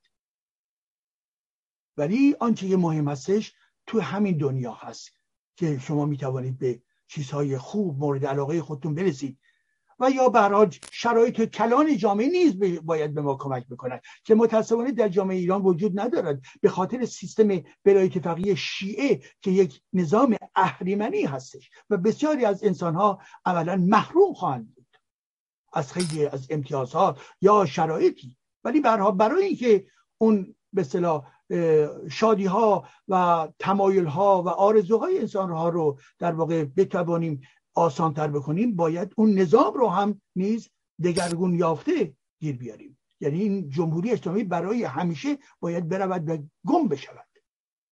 و در این ارتباط هستش که هر جایی که هستید تا در ایران و در خارج از کشور عزیزان من از زندگی خودتون بهره بجویید. کنار هم بشینید. بچه رو به دانشگاه بفرستید. پروژه های بزرگ تحقیقی علمی در زمین های مختلف داشته باشیم به همدیگه کمک کنیم در بحث های متعدد درباره دموکراسی در ارتباط با ایران در ارتباط با جمهوری لاییک فردای ایران درباره مسائلی مانند لایسیته. اینها توانمندی ما رو افزایش می‌دهد. و در ضمن پروژه داشته باشیم پروژه های هنری پروژه های فرهنگی موسیقی تابلوهای نقاشی کنسرت های بزرگ مهمانی های دوستانه کنار هم کافه های پاریس کافه های کالیفرنیا کافه های ایران در اطراف میدان فردوسی یا هر جای دیگهش از فرهنگ صحبت بکنیم از هنر صحبت بکنیم و گپی هم برای درد دلهای خودمان داشته باشیم زندگی بسیار زیباست. سلامتی همه شما رو آرزومندم. به امید دیدار ما در هفته دیگر و به امید سربلندی مردم ایران. سپاس.